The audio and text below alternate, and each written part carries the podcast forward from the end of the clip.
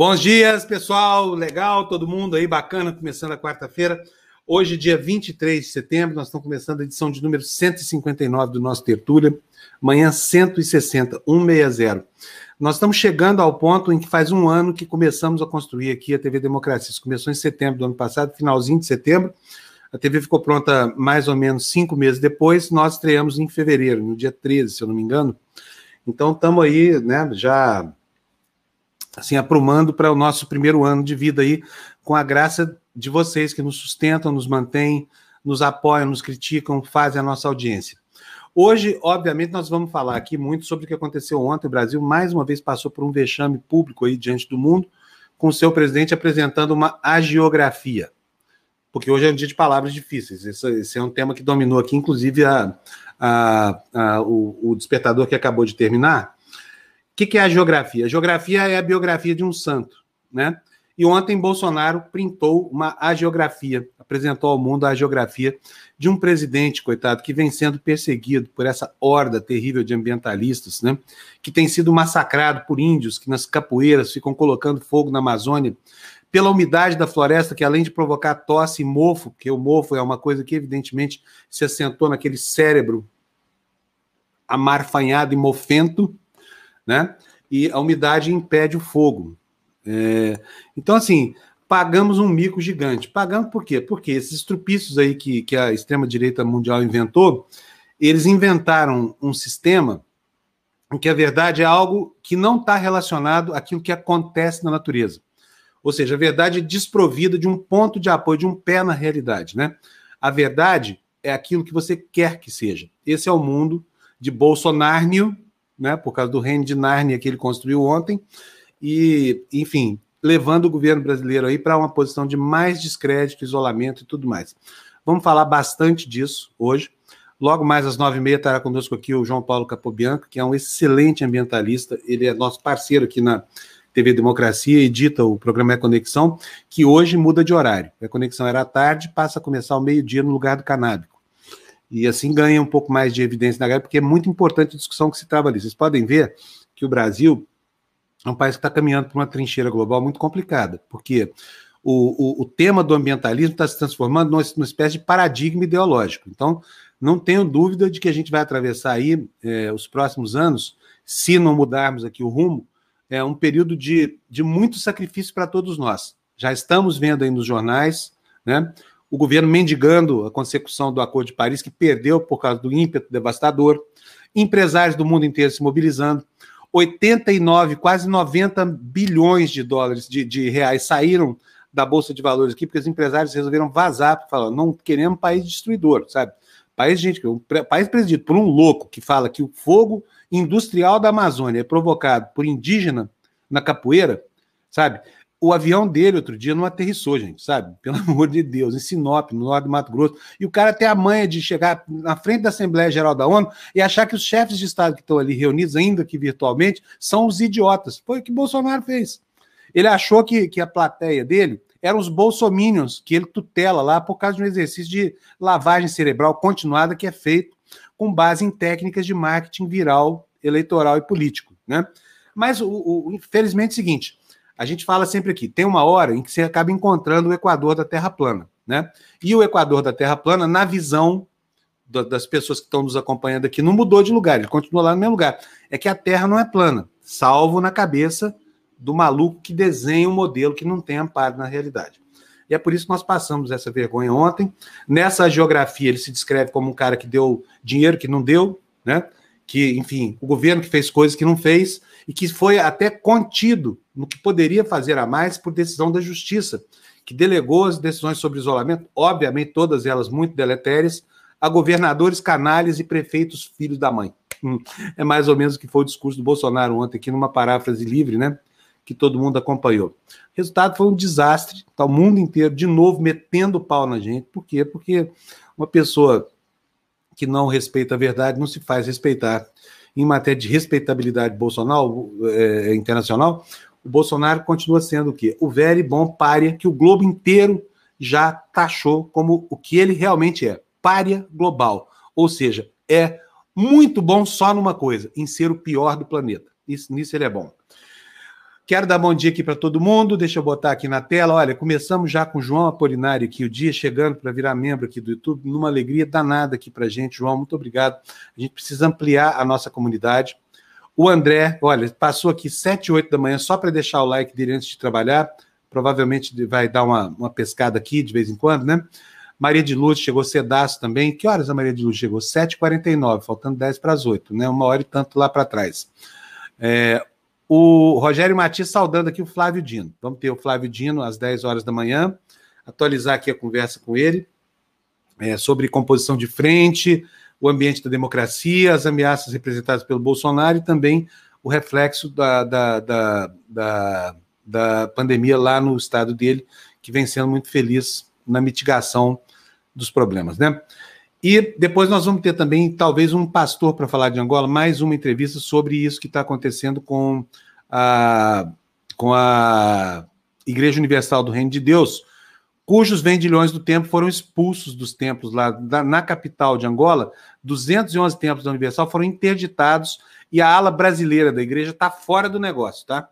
Então o pastor Tavares Armando, com quem a gente conversou hoje aqui, prometeu nos trazer hoje um outro bispo, que é uma pessoa que estava lá em papel de liderança no movimento. É esse que vai ser o Tertúlia de hoje. Deixa eu dar bom dia aqui para minha galera. A poderosa Mali Messi, seus óculos espetaculares. E hoje está de onça a nossa chefa aqui, ó. Ixi, Maria! Hoje não é dia de pagar conta aqui na produtora não, né, Mali?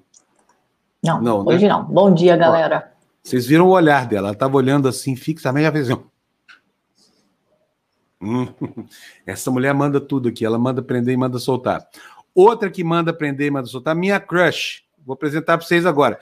Vocês ficam fazendo fofoca com a minha vida pessoal e no programa da Letícia. Eu quero que vocês saibam que minha crush é essa aqui, ó. Ó. Bárbara Gancia. Gosta de véia. Ele agora deu para gostar de véia. Gosta da véia. Gosta da véia. Véia de prega. Véia de prega. Problema, não tem problema não, ó. A Bárbara nunca deu a menor pelota para mim, por isso que ela acha que eu chamei de crush.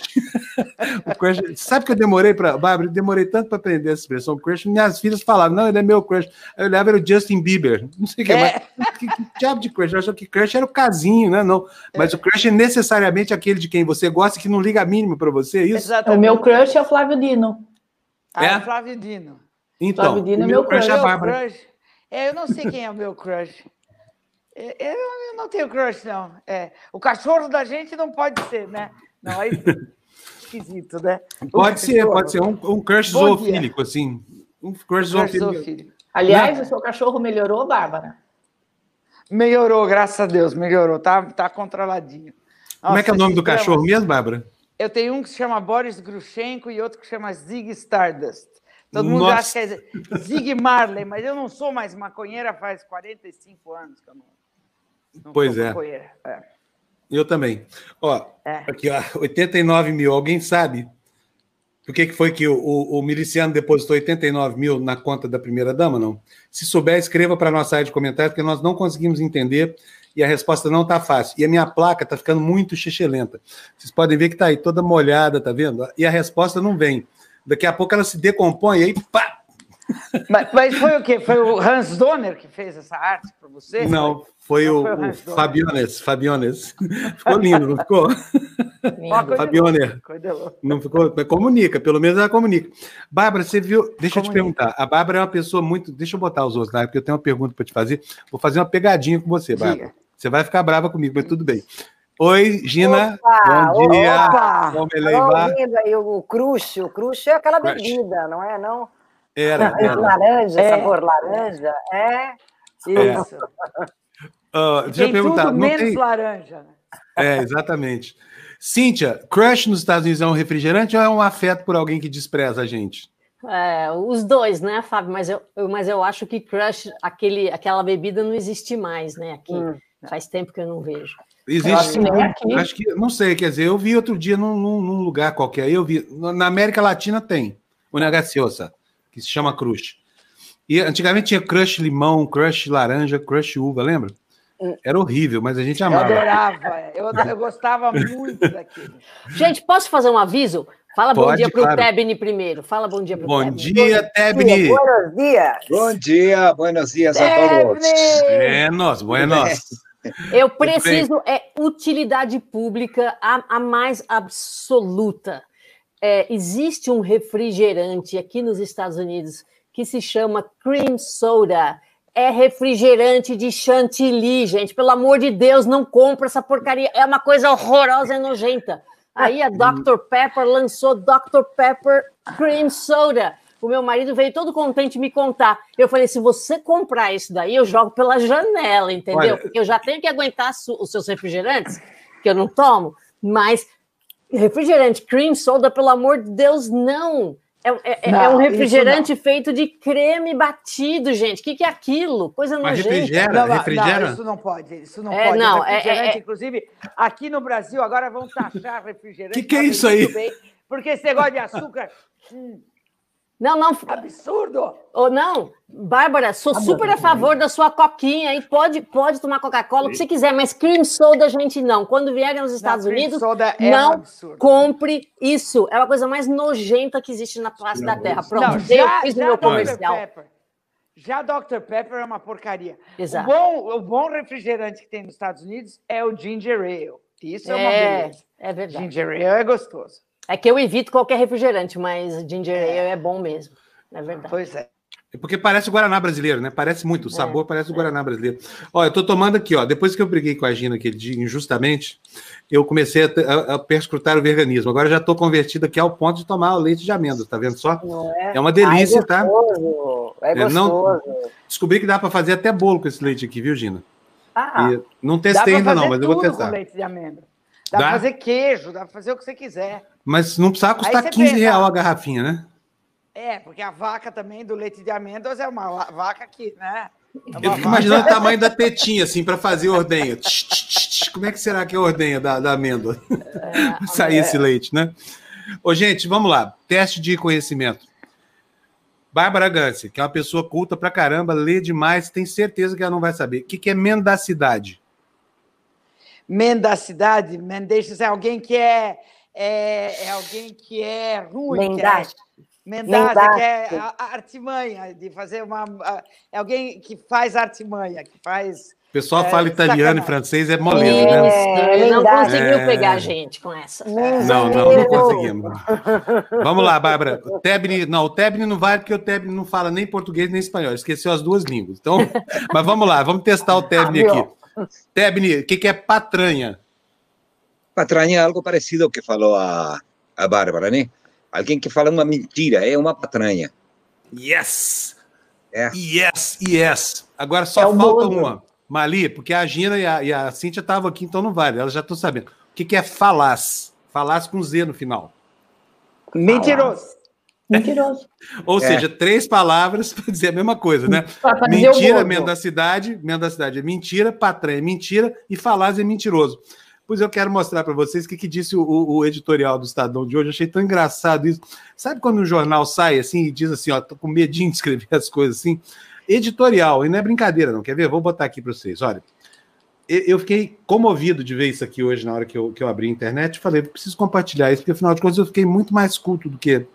Não sou muito culto, mas isso aqui me deixou assim muito feliz de saber que eu sou um ignorante completo e não consegui entender o editorial do Estadão. Vou botar aqui na tela para vocês, quer ver? Olha aqui, ó. Pá. Mendacidade na ONU, ou seja, mentira na ONU. Sem nenhum compromisso com os fatos, presidente, causa do governo, acrescentou, como se não bastasse, que grande parte da crise foi causada pela imprensa que politizou o vírus, disseminando pânico contra a população. Sob o lema, fique em casa, e a economia a gente vê depois, que trouxeram causa do Brasil. Acrescentou o presidente, repetindo para uma audiência internacional o discurso que fez... que costuma fazer em seus rompantes... Aqui, o Estadão chama ele de falaz e diz que isso são patranhas. Então é o seguinte, quando um jornal não quer ser entendido, é exatamente assim como ele escreveu. E aí eu me pergunto, para que serve um jornal que é escrito para não ser entendido? Não é legal? Será que... Como é que entende, Bárbara? Mas é que não, ele quer ser entendido, ele só não quer ser entendido pela turma do Bozo. Não, ele quer ser entendido, mas ele quer ser elegante também. E hoje tem o Google. Você fala, pô, até legal, né? Você fala, o que é? Vamos lá ver. Você entendeu? Daí vai lá ver o que, que é. Ele não quer, exatamente como a Mali acabou de falar, não quer ser entendido de uma maneira vulgar. Ele está elevando o nível da conversa. Ele elevou tanto que entrou em órbita de Marte. Não, mas eu gostei de ver que o discurso foi revisado por quem mesmo? Por quem? Pelo grande homúnculo, o general Heleno, junto com o almirante, gente, almirante, um general e um almirante, o Flávio Rocha. Não tinha nenhum ghostwriter. Agora o cara, para escrever discurso, ele precisa saber atirar, né? Antigamente ele precisava saber escrever. Almirante, exatamente, aqui é general Heleno e o almirante Flávio Rocha, que é secretário de Assuntos Estratégicos da presidência, foram as duas pessoas que ajudaram a contar as mendacidades, as falácias e as patranhas. Muito bom. Essas são as pessoas, porque o mundo inteiro, você viu que o Hélio Gaspari falou que é um discurso de caminhoneiro, não, de como é que é, peraí, deixa eu ver que eu guardei tudo aqui, porque é muito lindo. O Hélio Gaspari falou que é discurso de vereador em caçamba de caminhão. Peraí, os dados errados do presidente, a Miriam Leitão deu... Ele falou que o auxílio emergencial é de $1.000, o dado correto é 777. É porque ele computou lá, ele fez tudo, usou o dólar de 1977, depois ele, sabe, só fez falcatrua. Depois, isso tudo estava falando do discurso da ONU, tá? Depois, investimento direto no Brasil em 2020, ele aumentou no primeiro semestre. O Bolsonaro falou que aumentou no primeiro semestre. E, na verdade, caiu 27% no primeiro. Ou seja, caiu 1/3 no primeiro semestre, ele falou que aumentou. Aí, emissões de carbono. O Bolsonaro disse que 3% do mundo para 10% da maior economia mundial, que a gente emite 3% e é a 10ª economia do mundo. Na verdade, emitimos 3% e somos 2,4% do PIB mundial. Então, estamos mal de arrecadação, nós emitimos mais proporcionalmente do que participamos da produção de riqueza. Né? Exatamente. Depois, ele disse ter tolerância zero com a crime ambiental e a frase não combina com os fatos. A sua gestão, órgãos de fiscalização, reduziu a aplicação de multas e deu carona a garimpeiros. Não só isso, como recebeu garimpeiros, que são os grandes depredadores também, junto com a agropecuária. Não a agropecuária séria, note, a agropecuária interna, essa arrancando os cabelos, porque essa, obviamente, é a que tem o interesse de exportar e tem um negócio estabelecido que gastou dezenas de milhões de dólares para estabelecer no Brasil, e essa gente está comprometida porque a imagem do Brasil está tão desgastada lá fora. Hoje eu li coisas assim, nunca o Brasil teve uma imagem tão ruim, nem na época da escravidão, porque na época da escravidão tinha o Dom Pedro II, que andava pelo mundo mostrando que ele era progressista e tal, não condizia com a imagem, não condizia, mas ao menos não tinha um paspalho andando pelo mundo falando besteira. E o Bolsonaro realmente... e ainda veio o general Heleno falar que a gente é perseguido, que há uma campanha desmoralizante. Quem teria interesse em fazer uma campanha contra o Brasil espontaneamente? Por quê? Haveria um interesse em desmoralizar? Quem seriam essas pessoas? Seria quem? O Lula? O Gilmar Tato? Sabe, quem seriam essas pessoas? Então, ele se diz muito desgastado. Aqui, ao falar da pandemia, o presidente se esquivou da responsabilidade pelas quase 140 mil mortes. Preferiu atacar a imprensa que ele teria disseminado pânico. Isso foi uma das coisas que eu achei sensacional. Ele falou que ele fez uma gestão maravilhosa e que quem disseminou o pânico foi a imprensa. E ele ainda da tradicional propaganda da cloroquina. Isso aqui foi o Bernardo Melo e Franco que falou. Que ele fez a tradicional propaganda da cloroquina e só faltou exibir mais uma vez a caixinha de remédio. Quer dizer, nós estamos, olha, e de olho no eleitorado evangélico, porque tem muita gente que está falando que ele fez esse discurso apenas para falar para dentro do Brasil. Ele só fala para o público dele, porque é o que ele tem. Então, como ele já perdeu, ele não tem jeito de reganhar o outro público, ele fala para os evangélicos e fala para essa camada que ele tenta ganhar, que são os do pessoal da economia, que ele está dando o dinheiro do ajuda emergencial. Então, ele está falando o seguinte, que o Brasil é um país cristão e ele protestou contra a cristofobia. Eu gostaria de saber em que lugar do Brasil tem alguém perseguindo o cristão. Eu não vi, não conheço, nunca vi na minha vida. Mas, peraí, mas tem cristão perseguindo matriz africana. São mais de 1.000 templos queimados por ano em São Paulo e no Rio. Justamente, né? Cristão não. Pseudo-evangélico. É, né? Neopentecostais, inclusive falanges chamadas... Não são televangélicos, são gente que está a serviço desses bispos que tem concessão de rádio, de televisão, programa de rádio, que eles usam isso para catalisar aquela velha história do Big Brother, tem que ser sempre um inimigo para... Da velha história do nazismo, digamos assim, que tem que ter um inimigo. Exato. Não são os judeus, nesse caso são as religiões de matriz africana. Lembrando que o Brasil é um Estado laico, né? E que a intolerância é parte desses caras. Então, o Brasil sofre de cristofobia. Hoje eu já fui acusada, inclusive, de ter ódio pelo cristianismo. Eu que sou católica, apostólica, romana, que pratico. Eu sei que você é uma pessoa descrente, que não gosta não acredita em Deus, que acha que Jesus foi um encrenqueiro baderneiro lá na Galileia, que só fazia encrenca e brigava com todo mundo lá na Galileia, o neurótico. Eu não. Eu Sim. acredito que Jesus é a salvação e sou cristã e homossexual e cristã. Pronto. Muito bem. Yeah. Muito bom, essa definição assertiva. Eu gosto da Bárbara demais, gente. A pessoa mais sincera que eu conheço é ela. É exatamente isso. Sem meias palavras, é isso aí. Gente, deixa eu só fazer uma coisa para vocês. Nós tivemos, sim, vocês já estão sabendo, eu falei da despedida do Heller e do Blake, que foram nossos companheiros aqui, decidiram seguir outro caminho. E estão me perguntando do Jamil. O Jamil está com um pai doente aqui em São Paulo, torçam por ele, tá? Ele está fora do ar esses dias, vai ficar o tempo que precisar fora do ar. Nós estamos aqui tentando dar o suporte emocional que for possível para eles enfrentarem lá a situação ruim que eles estão enfrentando, desejando que o pai dele melhore. Mas ele vai ficar fora esses dias, está aqui no Brasil, chegou ontem, e vamos deixar ele quietinho. Sabe que não tem nada acontecendo com ele, continua aqui com a gente, está tudo certo, tá? Nos próximos dias, ele assim que superar essa situação, ele volta para cá. Bom, vamos duas coisas, Tebni ou Cíntia, quem é que está com mais pressa? Eu estou com bastante pressa, então e também lá, tenho Cíntia. Uma coisa muito rapidinha para falar, e que a minha lei de hoje vai em homenagem à Mali, que está toda tigresa, quem sabe leonesa, é uma lei que tem a ver com leões, não é bem uma onça, mas é leão, tá bom? Então, vamos lá.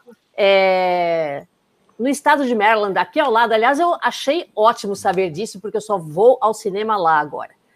Leões não podem entrar nos cinemas. Você não pode levar o seu leão de estimação para assistir a um filme. Assim? Sacanagem, né?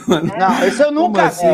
Nunca vi um desrespeito maior do que esse. Isso é uma falta de vergonha. Quem fez? O rei da floresta. Exatamente. Inclusive, eu fiquei preocupada com a Metro Golden Mayer, não é? Que tem lá o leão que faz... Não pode mais, gente. Mas, gente, vai ter que cortar aquele leão, então, de todos os filmes que passaram. Quem foi o animal que fez ali? Com certeza, né? Deve ter sido uma hiena, né? Que é o grande inimigo do leão.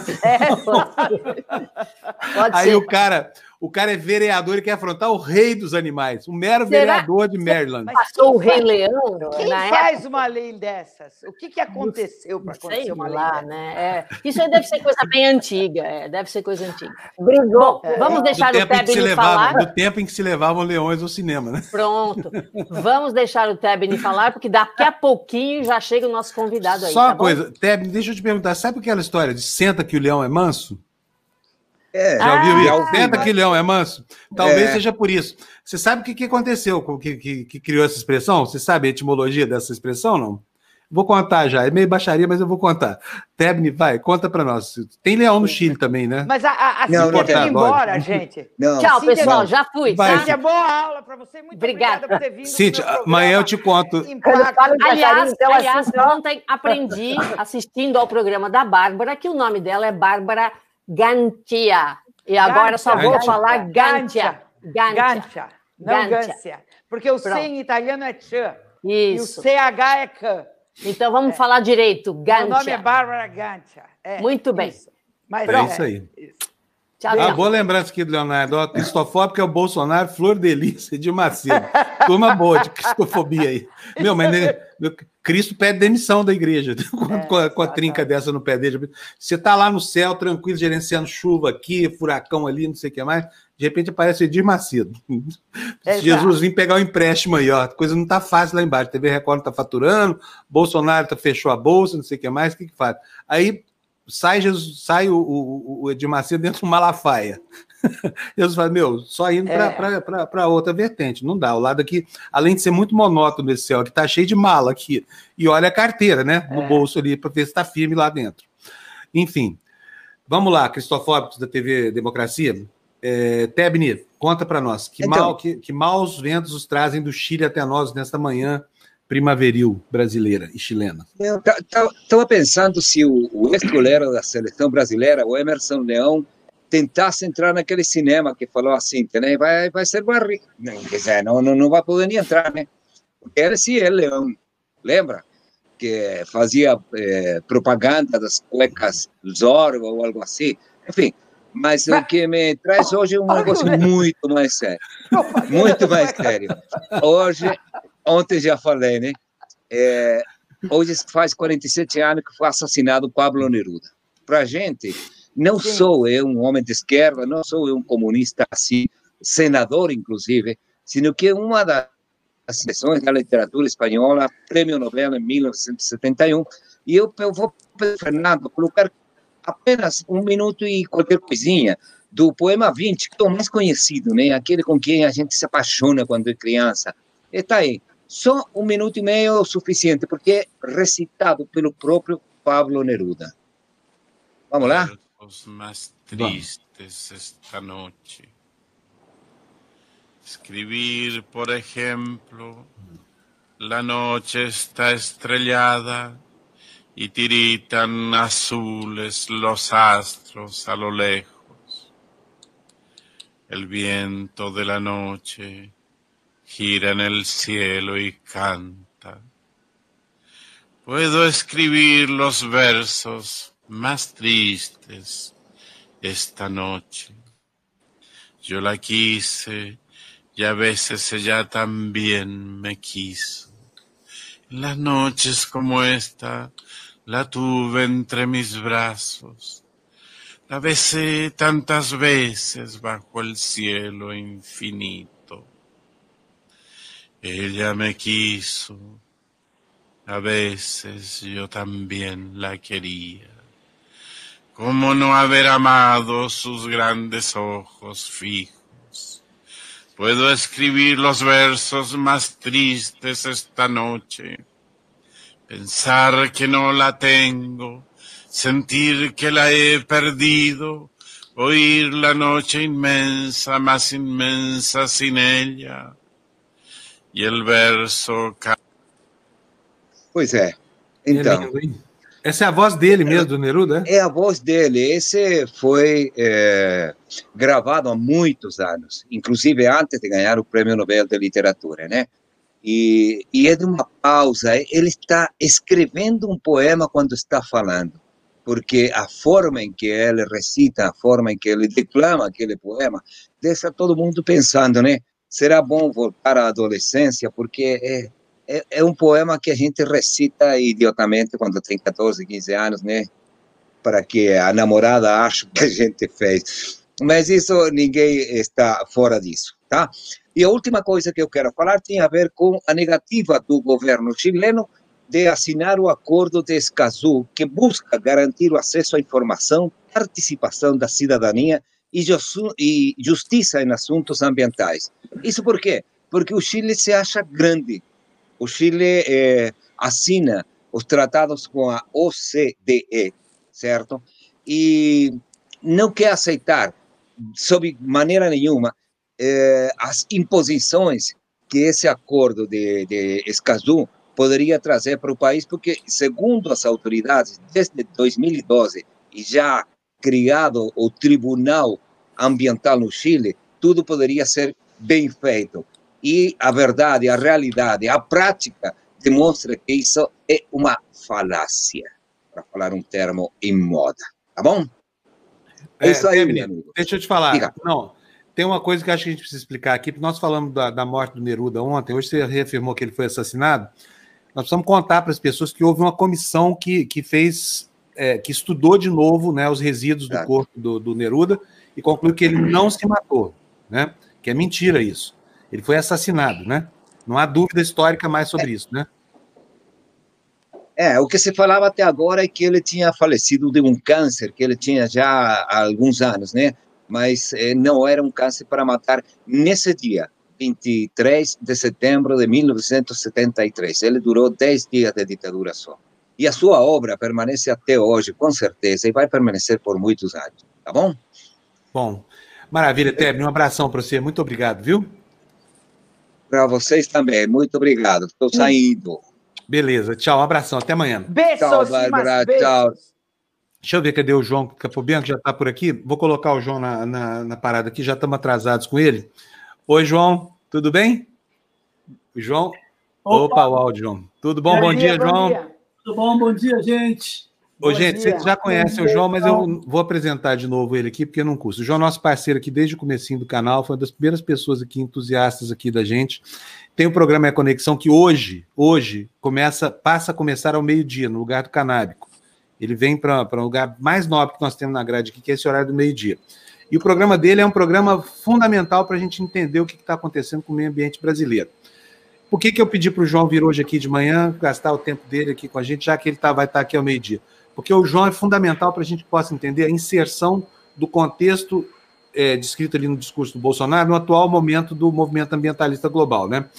E o que está acontecendo? Enquanto o Bolsonaro mente descaradamente lá na ONU, as coisas no Brasil e no mundo começam a descambar, porque é o que está acontecendo. Hoje está nos jornais aí uma notícia de que 87 bilhões de reais saíram da Bolsa de Valores do Brasil e foram embora, foram repatriados. Por quê?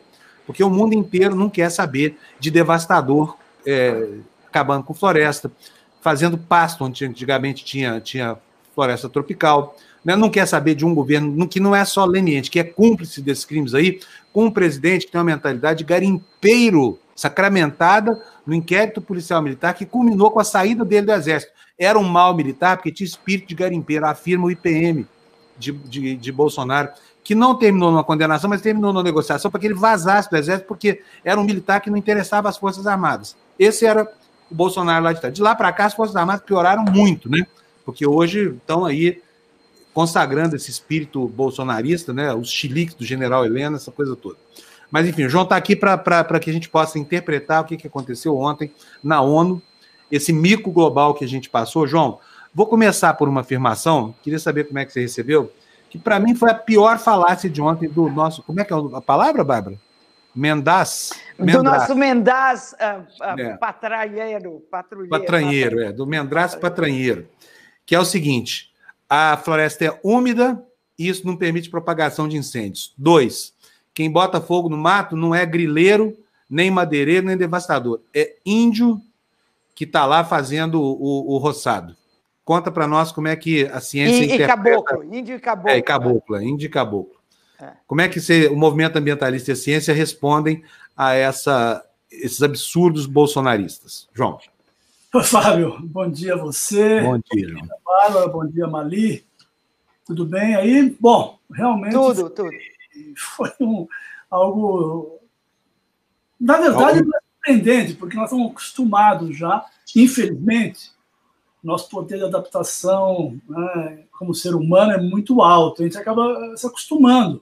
Não deveríamos nos acostumar, não deveríamos aceitar, mas até fica normal, né? É um novo normal ouvir essas barbaridades. É claro que choca e nos enche de vergonha o o presidente use um palco tão importante como a Assembleia Geral das Nações Unidas, a abertura da Assembleia, né, o primeiro a falar, para dizer coisas que são inverídicas. Realmente é muito chocante. Na verdade, sabe, e até quando ele começou o discurso, ele começou bem, porque ele falou uma frase, não sei se vocês notaram, logo na abertura ele disse o seguinte, que nós vivemos, vou até ler aqui, um momento em que o mundo necessita da verdade para superar seus desafios. Realmente, poxa, nossa, verdade. Então, vai ser uma fala baseada em fatos, em dados, né? E que seguiu ali, a partir dali, foi uma verdadeira, enfim, uma sucessão de inverdades, né? Inverdades completas, o tempo todo. Quer dizer, na verdade, o que está acontecendo ali é que é um discurso que ignora as informações básicas, os números básicos, elementares, todos os dados de satélite, que não são só brasileiros. Aliás, esse é um ponto, sabe, que eu gostaria de destacar aqui com vocês. Quer dizer, essa ideia de que é um satélite brasileiro que fornece dados por brasileiros, é uma coisa tão equivocada, tão ultrapassada, que tem alguém que não entende nada. Os satélites não são brasileiros. Tem brasileiro também, brasileiro com a China, que é o Cibers, mas tem outros satélites. Os satélites passam em órbita e fotografam a Terra o tempo todo, de vários países, produzem dados, independentemente da vontade do general Heleno ou do general Hamilton Mourão, de que as informações têm que ser controladas, elas são incontroláveis, porque elas estão acessíveis em qualquer sistema público de monitoramento. Então, é uma visão tão equivocada achar que é possível ir a um plenário das Nações Unidas e falar em verdades como se não houvesse como checar essas inverdades. Então, realmente, Fábio, é lamentável. Essa história da floresta única é incrível, né? Ele ouve o galo cantar e não sabe aonde. É verdade que a floresta úmida, ela tem uma certa, entre aspas, imunidade ao fogo. Não é fácil você pôr fogo numa mata atlântica densa, primária, ou numa floresta amazônica primária. O problema é que as nossas florestas estão muito degradadas. O último estudo publicado recentemente mostrou que, por exemplo, na Amazônia, nós temos 18,95%, 19% de desmatamento a corte raso, ou seja, onde a floresta desapareceu. Mas isso é área da Amazônia, área, João, desmatada? 20% já foi, corte raso. Não sobra um pé de nada. 19%. Né? Agora, porque 1% da Amazônia é muita área, né? Então são 19%. Agora, um estudo que acabou de ser publicado, acabou agora 2 semanas atrás, na Science, mostra que temos pelo menos 20%, presta atenção nesse número, 20% da Amazônia de floresta degradada. Ou seja, ela continua em pé, ela não entra no dado de floresta de corte raso, mas ela foi degradada. Quando a floresta é degradada, ela perde essa, entre aspas, imunidade às queimadas, ela fica mais propensa ao incêndio, à queimada. E o que está acontecendo é isso. Essas florestas estão sendo queimadas a cada ano. Ano que passa, mais queimada. Elas vão perdendo cada vez mais imunidade e, portanto, não é verdade o que diz o presidente. E o pior ainda, ele quer convencer os brasileiros, porque aquilo lá foi um discurso, né, Fábio? Para o Brasil, né? Quer dizer, o sujeito vai para as Nações Unidas e faz um discurso para brasileiro. Ele não fez um discurso para a comunidade internacional. E ele diz lá que quem queima é o índio caboclo. Pelo amor de Deus, pelo amor de Deus. Os dados do INPE, que são públicos, estão na plataforma acessível para qualquer cidadão no Brasil, ou qualquer um que estivesse no plenário das Nações Unidas, podia entrar no tablet e acessar o banco de dados de queimadas do INPE, e a ver que só nestes 8 meses de 2020, de janeiro a agosto, nós queimamos na Amazônia 20 mil quilômetros quadrados. 20 mil. Então, você dizer que os índios e os caboclos queimaram 20 mil quilômetros quadrados é algo de uma irresponsabilidade, é uma falta de responsabilidade, de falta de coerência, de falta de posição de presidente, que realmente choca qualquer um. É, posso fazer uma pergunta aqui? É o seguinte, me parece que o Bolsonaro teve uma atuação muito inteligente ali na ONU, isso que é o pior. Porque se a gente vê, de novo falando desse filme que está todo mundo, tá na boca de todo mundo, que já era uma informação que a gente tinha, mas agora respaldada pelas próprias pessoas que trabalhavam, estavam envolvidas em criar o Facebook, em criar o Twitter, em criar o Google. Essas pessoas falando que não sabem o que está acontecendo e que se está saindo de controle, as redes sociais, etc., estão saindo de controle. Nesse filme, eles falam em bolhas. A gente estava discutindo isso numa reunião outro dia com o Fábio, sobre essas bolhas, da gente criar essas bolhas. Então, o conhecimento das pessoas que votam no Bolsonaro estão em bolhas que só eles acessam, essas bolhas que são aquelas que eles procuram as informações, que acabam desprezando o jornalismo, desprezando... Então, o que o Bolsonaro já fez? Ele já queimou a credibilidade do INPE. Ele já sucateou o valor que o índio, como ser humano, porque são minorias. E para o eleitor do Bolsonaro, que é aquele que tem aquele ódio, porque ele se sente, ele perdeu o emprego, ele perdeu... ele se sente sempre vítima de alguma teoria de conspiração, ele confunde sensacionalismo com informação, ele se acha um cara que está sendo ameaçado pelo sistema. E, para esse sujeito, o que o Bolsonaro falou ali faz todo o sentido do mundo, e ele está falando para esse sujeito. E isso acaba ganhando a eleição. Então, o Bolsonaro falou do jeito certo, o jeito que ele falou ali, me parece que foi o mais adequado possível para quem quer ganhar uma próxima eleição. Então, a gente está na mão de alguém que... Como é que a gente pode reverter? Com que tipo de... Será que tem alguém que pode fazer propaganda na televisão ou propaganda na internet ou gastar dinheiro para dizer, olha, esses são os dados, aqui estão os satélites, porque o que o Bolsonaro fez ali é muito eficiente. Bárbara, não sei o que é eficiente, né? Bom, tudo bem, se o objetivo dele era esse, e realmente eu concordo com você que é esse o objetivo, tudo bem, você pode até chamar de eficiente. Agora, nós estamos discutindo aqui uma questão muito maior do que isso, nós estamos discutindo o futuro do Brasil, né? E a importância de manter as condições fundamentais, inclusive para a economia brasileira. Nós estamos assistindo agora uma fuga de capitais, o Fábio acabou de falar de números agora bastante importantes. Nós temos aí o dado hoje, né, no Valor Econômico, que diz que nós perdemos 30% dos investimentos internacionais neste ano. Nós estamos assistindo a uma reação grande que pode, de fato, inviabilizar o acordo Mercosul-União Europeia. Então, são vários elementos que compõem esse quadro. Bom, se esse discurso agrada o seu eleitor e pode ajudá-lo numa reeleição, na realidade, nós estamos... os dados estão sendo expostos, estão sendo publicados ad náusea. Ad náusea. Não é necessário fazer nenhuma propaganda mais, né? Porque, na realidade, o que o Bolsonaro conseguiu foi unir todos os setores, inclusive em uniões relativamente improváveis.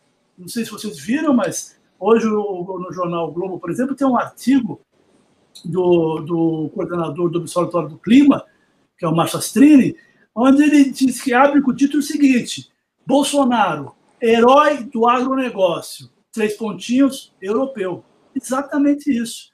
Hoje nós temos uma situação em que todos os grandes players da economia brasileira, né, as grandes traders de comércio internacional, os grandes bancos, as principais indústrias, nas várias áreas do agronegócio, a área de cosméticos, a área de fármacos, há um pool de organizações que estão se posicionando contrariamente a esse encaminhamento. Isso tem sido verbalizado diariamente, os jornais trazem isso todos os dias, hoje o Estado de São Paulo, a Folha de São Paulo, o Globo, todos, Correio Brasiliense, todos os jornais mostrando os fatos absolutamente incorretos, totalmente inverídicos que estão sendo apresentados. A TV vem mostrando isso, salvo algumas TVs que são canais de divulgação do governo Bolsonaro, a maioria das TVs estão noticiando isso diariamente. Então, realmente, eu não sei bem qual é a inteligência que tem nisso, sinceramente, Bárbara, porque os fatos... Não, sem dúvida, sem dúvida. Eu entendo isso, mas eu entendo que ele também ele tem um objetivo que é um objetivo específico. Agora, que o resto do mundo também entenda que o Brasil não é o Bolsonaro, né? O Brasil tem ele como presidente por uma questão, um monte de circunstâncias, mas o Brasil é maior que o Bolsonaro, bem maior, e o Bolsonaro vai passar e a gente vai continuar. Então, e tem um monte de gente do agronegócio. É isso que me espanta. Como é que um Blairo Maggi, como é que essa gente que exporta frango, açuí, ardia, como é que não sentam lá com ele e falam, aqui, meu amigo, é o seguinte, os bancos, as pessoas, sabe, o pessoal da Bolsa, falam, olha, ferrando gente muito. Vamos parar com isso, porque você está acabando com o nosso negócio. Esse que é o problema aqui. Tem ali uma gente com uma cabeça desse tamanho que tem... Né, o general Heleno, pela cabecinha dele, cabe uma ervilha dentro daquela cabeça. Então, é muito difícil a gente lidar com esses caras, né? Não, é difícil, porque são pessoas basicamente impatriotas, né? Patrióticas, né? Sei lá, zero patriotas, vamos dizer assim. São pessoas zero que não tem nenhum patriotismo, não estão pensando no Brasil em nenhum momento, quando eles falam justamente o contrário. Você vê que ele entrou lá falando a verdade precisa ser respeitada, né, João? Ele faz um jogo perigosíssimo, ele é um homem... destruição de um... Eu acho que a gente virou surreal o negócio, né? Para a tua área deve ser um negócio assim... Ele fez um discurso para o cercadinho dele. O problema é que quem estava na ONU não é o cercadinho dele. Então, mas a questão... Mas a ONU não liga para ele. A única boa coisa desse discurso, desculpa interferir aqui, a única boa coisa é que o Brasil tem tão pouca relevância no cenário mundial, e essa é uma verdade triste, mas é uma verdade, o Brasil tem tão pouca relevância que ninguém repercute esse discurso. Só a gente, para a gente é importante porque a gente morre de vergonha, mas... Graças a Deus não tem relevância nenhuma. Só tem relevância nesse momento pelo exótico da coisa, pelo exótico. É isso. Mas sabe, Bárbara e Maria, a questão que fica clara ali é que o governo, né, ligou a máquina da destruição. Né? O que significa ligar a máquina da destruição? Significa você permitir que o processo de ocupação predatória ganhe impulso. Quem conhece, quem trabalha com dados de desmatamento da Amazônia por um período longo, sabe do que eu estou falando. Existe uma inércia. Quando o processo é crescente, ele ganha escala, ele vai se multiplicando. É quase um crescimento exponencial, porque os atores locais começam a operar e isso vai ganhando escala. Você reverter isso não é fácil. Olha, o Brasil... reverteu esse desmatamento em 2004 para 2005 e para frente. Foi um esforço brutal. Mobilizou todo o governo. Naquele momento, as Forças Armadas entraram no processo de forma extremamente positiva, dando apoio e retaguarda às ações do IBAMA, que foram totalmente reformuladas. O IBAMA foi reformulado completamente em 2004, 2005 e 2006, concurso público, capacitação, treinamento. Foi um esforço brutal. O Brasil fez um investimento enorme. O Brasil gastou, nos 3 primeiros anos do seu combate ao desmatamento, 490 milhões de reais. E não foi dinheiro que veio de fora. Naquela época, ainda não tinha Fundo Amazônia, ainda não tinha Fundo Clima, não tinha doação internacional em grande vulto, que foi recurso próprio. O Brasil custou na carne para fazer uma ação de controle de desmatamento que demorou um tempão para dar resultado, deu resultado, jogou o desmatamento no patamar mais baixo da história, 4 mil quilômetros quadrados, e depois veio pegando o controle para chegar nesse momento e o governo desligar, o governo Bolsonaro desligou, desativou, desestruturou todas as políticas que foram criadas nos últimos 10 anos para controlar o desmatamento na Amazônia e no Brasil como um todo, mas principalmente na Amazônia. O que ocorre é que isso entra num crescimento, como eu disse, exponencial, numa perda de controle. A Amazônia é uma região muito grande, né? Embora não seja verdade o que ele disse lá, de que é maior do que a Europa Ocidental, ela é maior sim, mas a política de controle ambiental ela concentra, ou deveria, até o governo dele, concentrava a ação numa área de 1/4 da região amazônica. Por quê? Porque nessa área de 1/4 da região amazônica é que você tem a maior parte do desmatamento. Então, não é verdade que você tem que cuidar da Amazônia inteira ao mesmo tempo. Você opera nos chamados municípios prioritários, que, como eu disse, corresponde a mais ou menos 1/4 da Amazônia. Então, o que ele fez? Ele desligou isso tudo. Ele colocou um ministro no governo, no Ministério do Meio Ambiente, que não entende nada.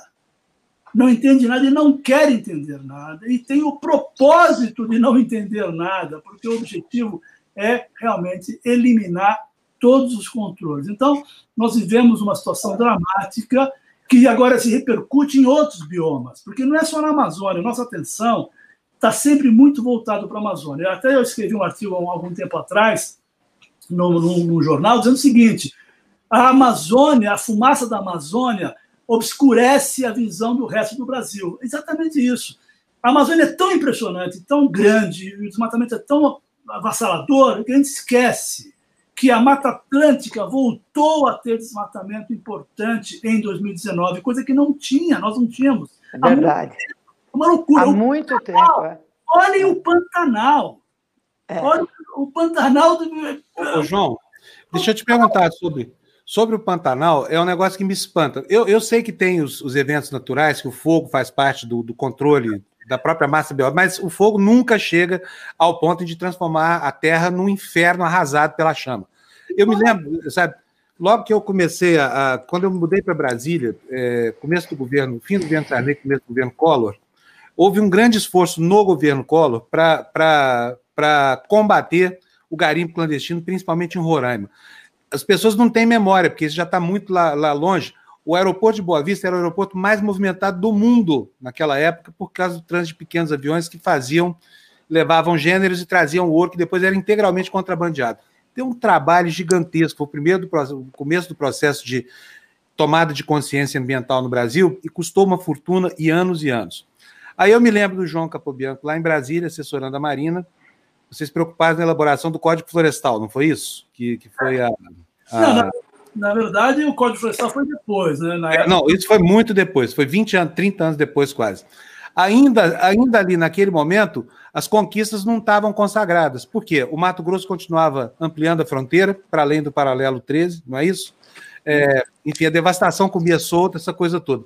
Mas nos últimos 20 anos a gente pode dizer que houve um avanço, João. Eu queria saber o que foi feito, em que ponto que nós estamos. Nós estamos no ponto dos aviões, no aeroporto de Boa Vista, nós estamos no ponto de vocês lá tentando consagrar a regulamentação que faltava, o Código Florestal, ou nós estamos para trás disso tudo hoje, com esse retrocesso do governo? Fábio, não existe registro desde o governo militar, desde o governo Geisel, não existe registro de um presidente da República do Brasil que defenda abertamente o desmatamento. Não existe isso aí. Nós tivemos governos menos eficientes. Tivemos alguns presidentes que falaram da boca para fora, de que tinha que preservar, e acabaram não agindo de forma realmente necessária. Mas alguém que desmonte o sistema de controle e seja favorável... O governo é favorável. Nós não estamos falando de um governo que está tentando fazer, mas está sendo incompetente ou não tem tido condições. Não é verdade.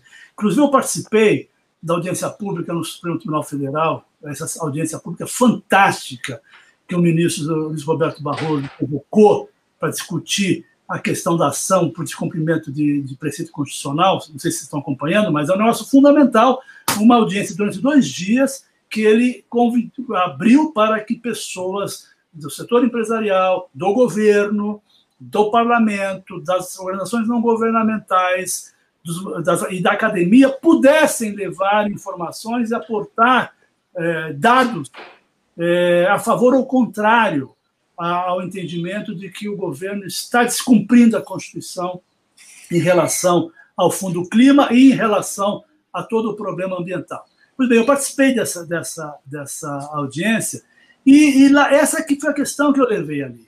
Não se trata de um fato novo, não aconteceu nada que explique isso, não tem nenhum fato novo, não tem nenhum dado que colocou o governo numa situação mais difícil. O que nós estamos assistindo objetivamente é uma ação deliberada de paralisar todos os processos de controle do desmatamento e de apoiar, literalmente apoiar, essa ocupação predatória sob a justificativa de que ela é necessária para o desenvolvimento da região. Então, nós voltamos muito antes do governo militar. Nós tivemos ali, no governo militar, a partir de Castelo Branco, na frente, tivemos uma ação de ocupação. Né? Havia uma visão de que a Amazônia tinha que ser ocupada, tinha que ser integrada para não ser entregada. Né? Uhum. Esse bordão, integrar para não entregar. Esse bordão que isso era uma visão de que tinha um propósito. Nós podemos discordamos completamente, foi um equívoco. A Amazônia entrou num ciclo de destruição inaceitável, mas havia uma ação coordenada, havia um planejamento, né? O que nós temos hoje é uma desmontagem, estamos acabando com toda a capacidade de ação organizada e planejada para que tenha ali uma ocupação predatória em detrimento dos interesses do Brasil. Isso é uma loucura. Não, e antes, a Transamazônica, todos esses projetos, eram uma política de governo, era uma coisa estruturada que se acreditava, se pensava dessa forma. O Brasil estava expandindo a sua base industrial, tinha acabado de começar a fazer indústria com Juscelino e tal. Era um plano de governo, uma visão de mundo.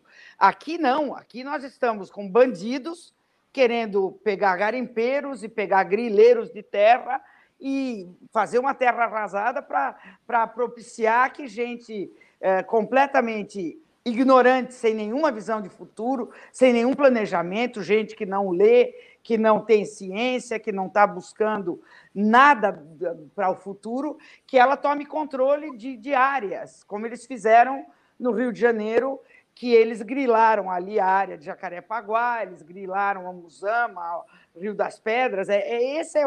A mentalidade é da grilagem, é da garimpagem, é do bandeirante. Nós voltamos para a época vamos extrair o ouro e levar para Portugal, sei lá, entendeu? Essa é a visão do Bolsonaro, é de tirar o máximo possível e vamos, né, vamos ver, depois a gente vê. Depois a gente vê como ele fez com o Queiroz e tudo, depois a gente vê, né? Agora está aí saindo as coisas. A gente só tem que esperar que isso não continue dessa forma, porque, João, o negócio é mais fácil o Brasil acabar antes que o Bolsonaro, do jeito que você está falando. Eu estou falando que o Brasil é maior que o Bolsonaro, mas, né? Agora, o que João, você está explicando aí, dá vontade de morrer. Eu queria até comentar uma coisa que você colocou, Bárbara, que o Brasil é maior que o Bolsonaro, tá, mas sabe, é verdade, claro que é muito maior, né? Agora, um fato que é chocante, que eu acho que merece reflexão de todos nós, é como um presidente é capaz ou tem o poder para paralisar todas as políticas públicas que foram construídas e implementadas em vários governos anteriores. Nós tivemos 3 governos diferentes que seguiram numa ação, numa política pública definida, e implementaram as iniciativas, alguns com mais afinco, com mais eficiência, outros com menos, mas nós tínhamos políticas sendo implementadas nós tínhamos leis aprovadas no Congresso sendo implementadas, nós tínhamos decretos aprovados pelos diferentes presidentes sendo implementados. Então, realmente, é chocante que um indivíduo, após ser eleito, tenha o poder de paralisar tudo isso. Por isso, repito, essa ação que corre no Supremo Tribunal Federal, na relatoria do ministro Luiz Roberto Barroso, é fundamental, porque essa ação está dizendo o seguinte: este presidente está agindo contrário à Constituição. Esse presidente está violando a Constituição ao fazer esses atos que ele está praticando. Isso é muito importante, nós temos que dar muita força para isso, nós temos que acompanhar essa ação, é muito importante. Tá ótimo, muito. Vamos acompanhar. Você me chamou a atenção realmente, porque eu estava boiando nesse assunto. João, olha, você falou, a gente está fazendo. Então, a ação do ministro Barroso, nós vamos atrás. É isso aí. Bom, João, só para a gente despedir aqui, o governador Flávio Dino já está aqui, já está quase entrando.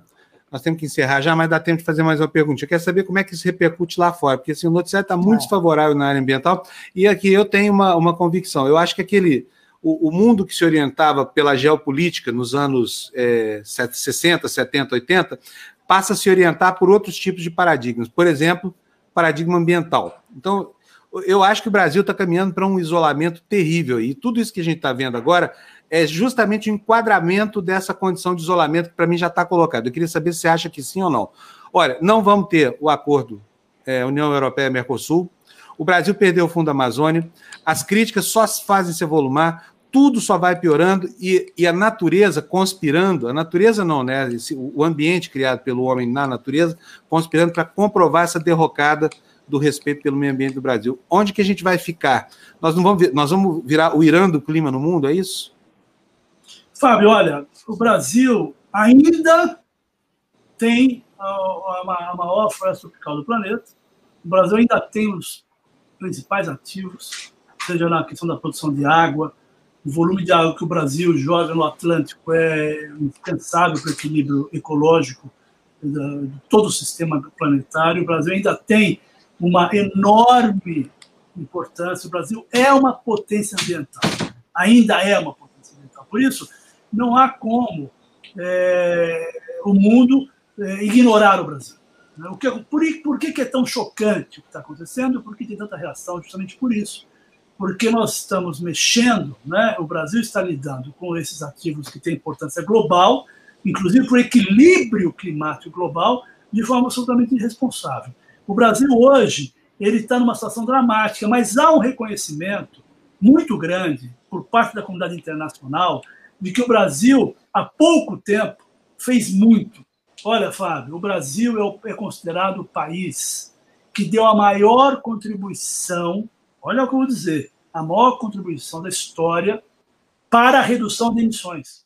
Quando o Brasil cortou o desmatamento da Amazônia de 27 mil quilômetros quadrados para 12 mil quilômetros quadrados, ele deixou de emitir uma quantidade tão grande de gases de efeito de estufa que é considerado, como eu disse, a maior contribuição individual de um país. Ao mesmo tempo, nesse mesmo período, o Brasil criou mais de 50 milhões de hectares de unidades de conservação, que é considerado também a maior contribuição individual de um país para a Convenção da Biodiversidade no que diz respeito à conservação in situ, ou seja, na natureza. Então, o Brasil deu grandes contribuições, toda a comunidade internacional sabe que o Brasil passa por uma dificuldade muito grande nesse momento e há uma solidariedade muito grande, isso eu queria destacar. Há muita solidariedade em relação aos brasileiros, né? Todos sabem que o Brasil vive uma tragédia política, mas que o seu passado recente mostra que ele ainda tem a possibilidade de dar uma grande contribuição e de manter os seus ativos em benefício do planeta. Portanto, eu não acho que nós vamos virar um pária, um Irã da área ambiental, como você está dizendo, porque o Brasil ainda tem e é uma potência ambiental e eu espero que a gente passe rápido aí. Vocês estão dizendo, né? A Bárbara disse, né? O Brasil é maior que o Bolsonaro, ele passa, a gente fica. Espero que passe rápido. É, eu também acho. Ele parece quando a gente tem aquela cólica intestinal, sabe? Ele é uma cólica intestinal, é isso que ele é. Passe tão rápido como ele fez tudo ao contrário rapidamente. Ele desmontou tudo muito rapidamente. A famosa flatulência. Cólica. Vamos cuidar para que o Brasil tenha mais estabilidade. Vamos cuidar para que o Brasil pare com essa história de que quem entra, ela faz o que quer. Nós temos que ter maior controle. Por isso, repito, Supremo Tribunal Federal, já. É, isso aí. Maravilha. João, um abração para você. Boa estreia hoje, nas 12 horas, né? 12 horas, o É Conexão a partir de hoje. João, tamo lá, tamo junto. Obrigadão de novo, tá? Tchau. Parabéns, tchau, João. Tchau. Parabéns. Até mais, tchau. Já vou botar aqui, gente do céu, olha, um governador dessa qualidade não pode deixar esperando, não. Governador Flávio Dino, bem-vindo aqui no nosso programa de novo. Estava com saudade já do senhor, faz tempo que não aparecia por aqui. Ontem eu liguei, mandei um bilhetinho para o governador, ó, faz tempo, pessoal, que está reclamando, está pensando que a gente brigou com o senhor aqui. Não. Tudo bem, governador? Não, pelo contrário, continuo acompanhando o trabalho de vocês todos e todas. Bom dia, meus cumprimentos aos internautas. É sempre um imenso prazer poder conversar num espaço democrático como esse de vocês. Estou à disposição. Muito obrigado, governador. Vamos começar a entrevista. Ontem teve o lançamento lá do programa do PT, né? O senhor esteve lá com o Freixo, com um monte de gente de outros partidos. E enfim, houve ali um congressamento que eu gostaria, sinceramente, governador, de ver sempre no Brasil, que é homens que têm divergências profundas, mas que têm coincidências, né? Que têm pontos de convergência do ponto de vista do patriotismo, essa coisa toda, se unindo para começar a conversar sobre a criação de um caminho comum. E eu vi que o senhor foi mais animado. Foi por isso, aliás, que eu mandei aquele bilhetinho interesseiro ontem para o senhor. Então, quero saber do senhor o seguinte, governador, existe uma perspectiva concreta de que a esquerda brasileira e mais o centro, e quem puder, caminhem juntos no sentido de derrotar esse projeto fascista do governo Bolsonaro? O senhor acredita nisso? Eu acredito que as eleições municipais ainda vão produzir uma aproximação maior do que é que nós tínhamos há algum tempo. Eu acho que decorridos alguns anos da eleição de 2018, que foi um ponto de muito afastamento, as condições do diálogo vão se retomando aos poucos. Nesse evento mesmo a que você alude, do PT, havia pessoas de praticamente todos os partidos, das fundações, do PDT, do PSB, do PSOL, do PCdoB, enfim, um clima positivo de respeito à formulação de um grande partido brasileiro, de um grande partido progressista do Brasil, que é o PT. É realmente um documento valioso e acho que é um passo, eu acho que é uma caminhada que se faz. E agora nós temos esse desafio das eleições municipais, que é colocar candidatos nossos no segundo turno e fazer convergir, como você diz, de modo bem amplo, mais amplo quanto possível, para que nós tenhamos vitórias nas 5.570 cidades brasileiras, mas, sobretudo, nas 96 cidades onde ocorrerá segundo turno. Antes de passar a palavra aqui para os outros, só fazer uma observação aqui, olha, quando o senhor aparece aqui, olha, todo mundo vem aqui, ó, com 1000 elogios e tudo mais, olha, proposta de formação da chapa, Dino e Haddad, Dino orgulho, porque o senhor tem o protagonismo, ó, Dino é o cara para 2022, o senhor sabe que o senhor é uma pessoa que está construindo um arco de simpatias muito grande e nessa caminhada para 2022, o senhor tem protagonismo. Eu queria saber o seguinte, é muito difícil, eu sei, para um homem público, né, renunciar, por exemplo, à perspectiva de assumir um naco de poder maior, principalmente a presidência da República, que é o maior bem entre todos os bens políticos que um político pode conquistar. Eu queria saber o seguinte, o que precisa para convencer os protagonistas como o senhor a abrirem mão de projetos individuais dessa importância e convencê-los de que tem que haver uma renúncia em prol de um objetivo maior que é soerguer o Brasil, governador?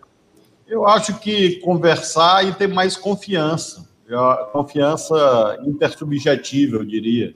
Como eu mencionei, nós tivemos, desde o impeachment da Dilma, em verdade, em seguida, muitas dissoluções de liames intersubjetivos e fizeram com que, durante algum tempo, reinasse mais rancores e mágoas pretéritas do que propriamente debate de projetos. Eu acho que, na sociedade, sobretudo, isso está bem maduro. Eu imagino que o processo de 2022 passa por esses manifestos, cartas, e até mesmo as famosas notas de repúdio, que às vezes são tão repudiadas, mas eu acredito que tudo isto vai compondo um mosaico de convergências que vai também empurrando, no bom sentido da palavra, o segmento político a compreender que há um anseio social. Esse é o mais importante. Nós estamos nas trevas, na escuridão, é como se fosse uma sala escura e que você precisa achar a porta, achar para sair dela. E você não vai fazer isso sozinho. Se você tem mais gente caminhando com você, você acha a saída mais rapidamente. E a sociedade também tem um protagonismo alto, meios de comunicação como o de vocês, todos esses segmentos da intelectualidade progressista em sentido lato, o movimento sindical, o movimento popular, vão também ajudando. Então, eu estou muito otimista. Eu acho que nós ainda vamos ter um período muito difícil. Eu diria mais difícil ainda, porque a fadinha da confiança econômica que o Bolsonaro e o Paulo Guedes supostamente representariam está desabando. Nós temos uma deterioração dos indicadores econômicos de um modo geral. 2021 vai ser um ano economicamente muito difícil, mas a gente vai achar a saída, sim, eu acredito, uma convergência ampla. Nós vamos ver isso agora já nas eleições municipais. Eu tenho essa convicção. Nos segundos turnos, em que houver candidatos mais progressistas, nós teremos esse movimento de convergência e acho que isso também vai ajudar. Quem pergunta? Bárbara? Eu posso... Ah, ok, Bárbara, depois... Você quer ir antes? Vai antes, quer ir antes? Se você continuar nessa, eu prefiro que você faça. Bom dia, presidente. Digo, desculpa. Ato falho, um pequeno ato falho. Bom dia, governador. Bárbara, eu tomei um suco. Desculpa, não esperava, né, governador? Não, eu... Sabe como é que é? Eu bebi muitos anos e eu já... me confundo, minha idade. Governador, é um prazer falar com o senhor e eu nunca pensei que eu fosse gostar tanto de um comunista como eu gosto do senhor, sabia? Porque eu, a minha vida inteira, tinha arrepio de comunista. Depois que eu conheci o senhor, eu fiquei apaixonada pelo senhor. Mas, em todo caso, é o seguinte, nós temos as eleições municipais e nós vimos que o Bolsonaro ontem deu uma demonstração, para nós foi uma demonstração chocante, né? De ser uma pessoa absolutamente maluca, o que ele foi lá fazer na ONU, para nós que somos brasileiros, que amamos o nosso país, que temos orgulho, sempre andamos pelo mundo falando de onde você é, sou brasileiro, e as pessoas, puxa, que legal, tá? Hoje em dia não nos sentimos assim muito em razão do governo Bolsonaro, né? Aliás, 100% por causa do Bolsonaro. Mas ele mostrou que ele ainda está muito bem antenado, muito bem azeitado com essa questão das redes sociais, com essa questão de falar para a bolha dele e tal, e ele ainda está conseguindo manter os 27%, os 30% de popularidade, a despeito de ter, bom, entre o Queiroz, o filho, as queimadas, a falta de recursos, R$600 que não saíam, os 180 mil mortos da pandemia, a cloroquina, todas as coisas, os absurdos que aconteceram, ele continua, e isso é por conta da expertise das redes sociais. Queria saber se... A conversa que vocês estão tendo aí, vocês estão correndo atrás desse prejuízo, porque a gente sabe que ele consegue muito pela mentira, pela via de recorrer a sentimentos, a emoções, que a eleição é emoção e que ele consegue catalisar, mas vocês estão tentando, porque isso vai ser uma parte muito importante. O que está sendo feito a respeito dessa nova tecnologia, se vocês têm conversado sobre isso? Há dois movimentos, Bárbara. Um de aperfeiçoar a nossa ação, e nunca nos nivelando com o mal, né? Porque se você passa a fazer a mesma coisa, você, num certo sentido, anula a razão da sua existência. Óbvio, eu sei que você não defende isto. Ou seja, nós também não vamos criar a nossa usina de fake news. É sempre combater a mentira com a verdade, com a realidade, como nós fizemos ontem no debate acerca desse desastre, que eu concordo com você, desse vexame que foi o discurso do Bolsonaro na ONU.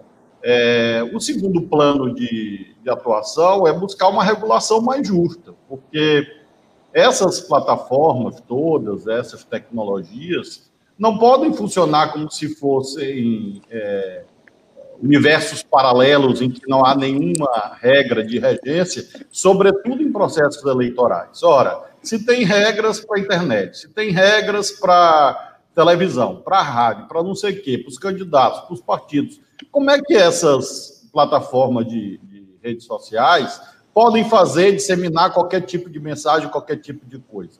Não podem. O Tribunal Superior Eleitoral tem que avançar nessa questão.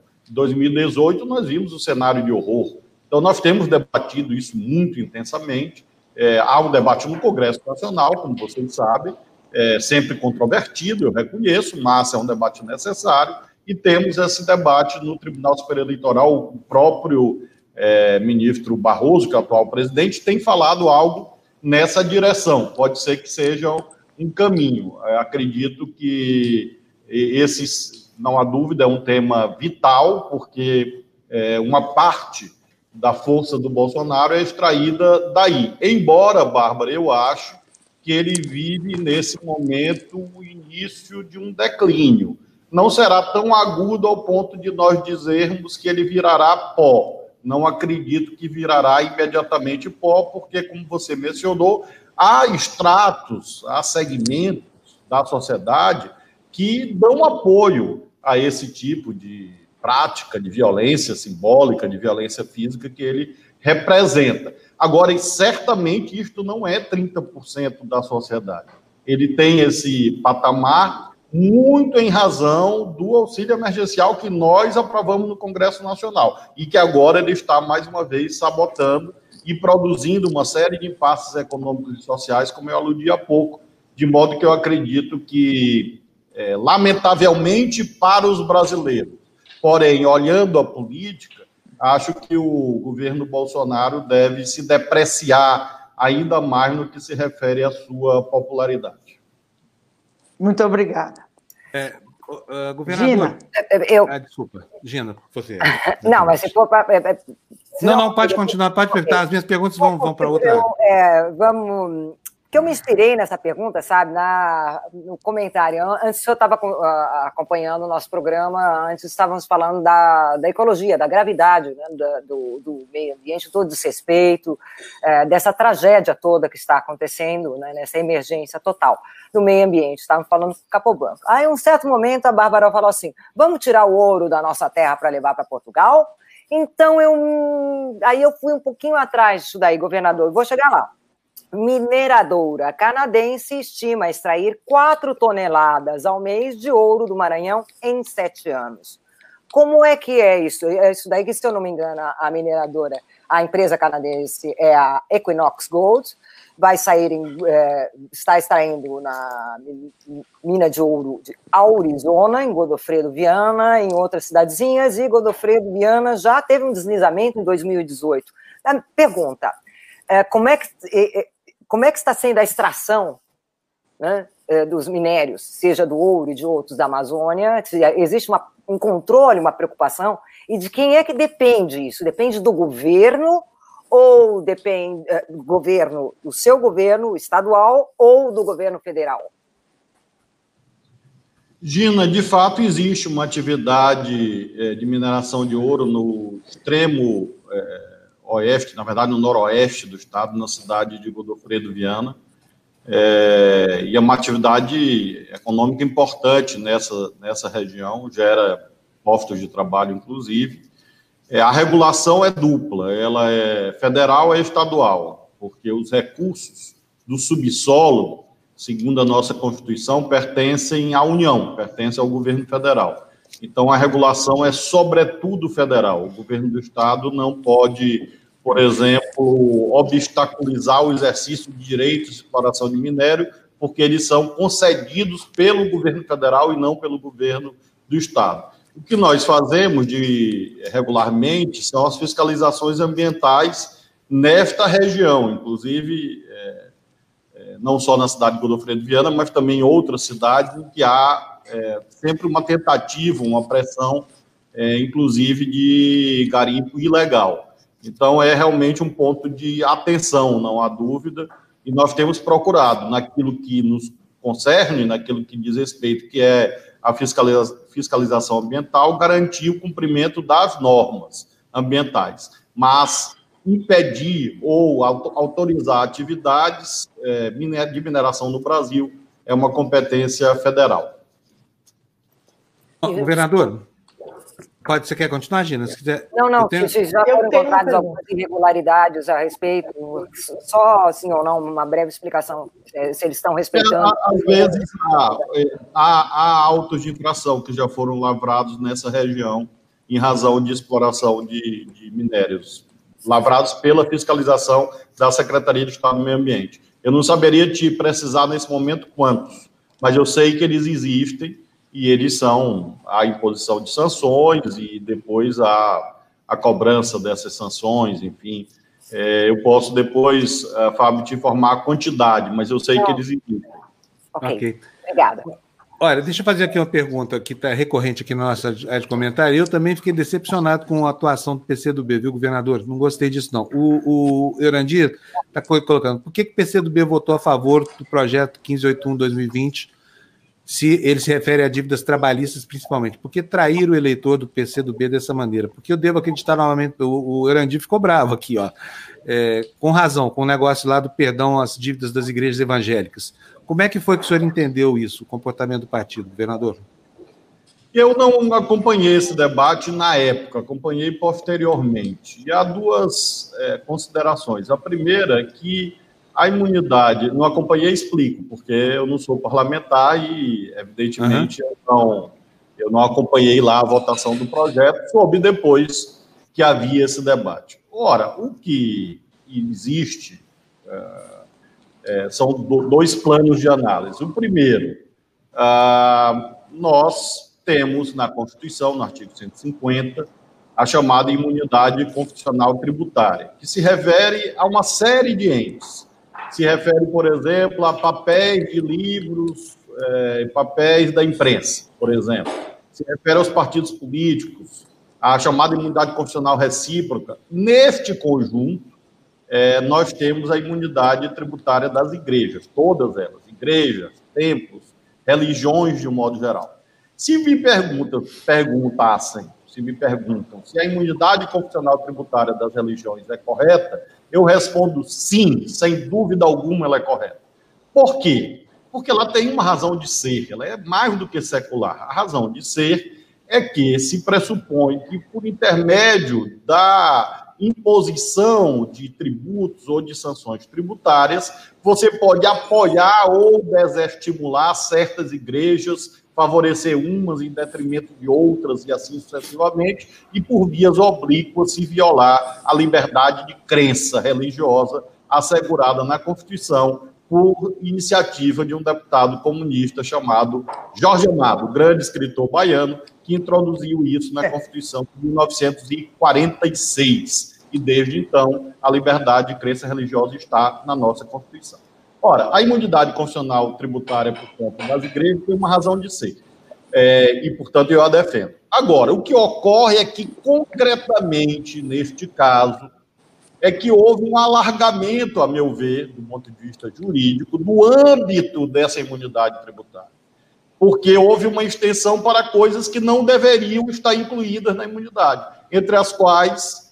obrigações trabalhistas, previdenciárias, etc., que não são, na minha perspectiva, protegidas pela imunidade constitucional tributária. Em suma, eu acho que é necessário, no debate posterior, corrigir parcialmente o projeto, ou seja, afirmar a imunidade tributária, evitar perseguições a igrejas, e vejam, essa é uma liberdade fundamental de todos, não só das igrejas evangélicas, nós estamos nos referindo aqui a todas as religiões que estão protegidas pela Constituição, mas não fazer essa imunidade de modo tão amplo como o projeto fez.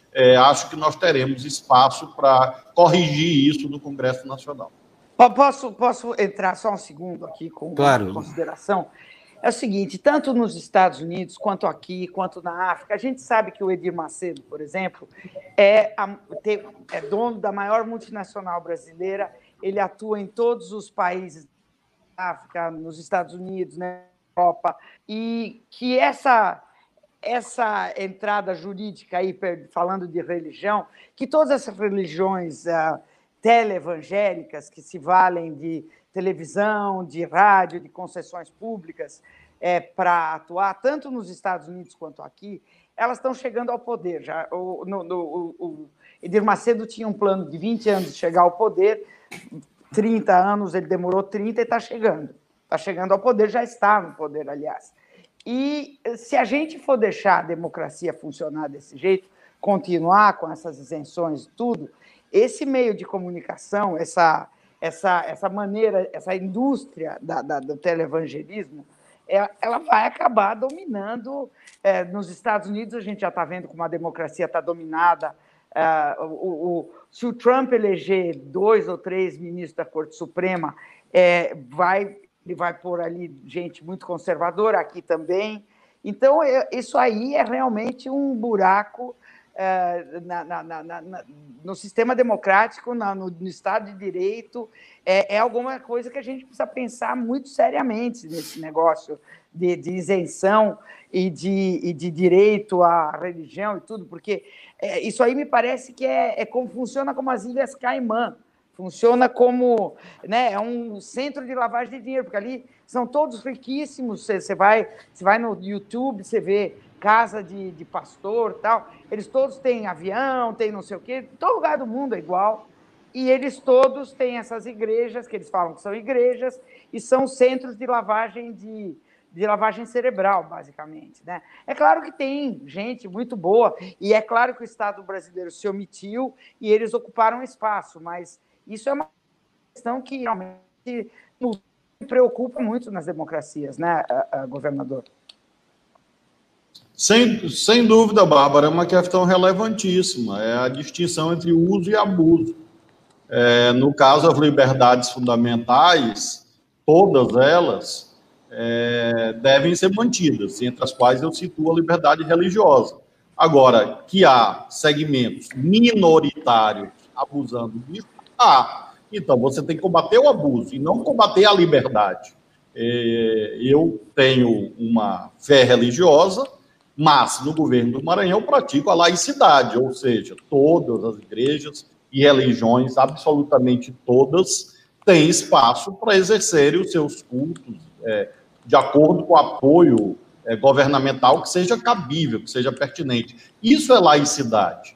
Agora, você não pode, obviamente, permitir desvios de finalidade, que é isso que você menciona. Quando você mercantiliza a fé, isso realmente é um erro. Agora, eu faço questão de frisar. Isto não é sequer cristão. Lembremos de uma passagem bíblica muito conhecida, em que Jesus Cristo expulsa os vendilhões do templo.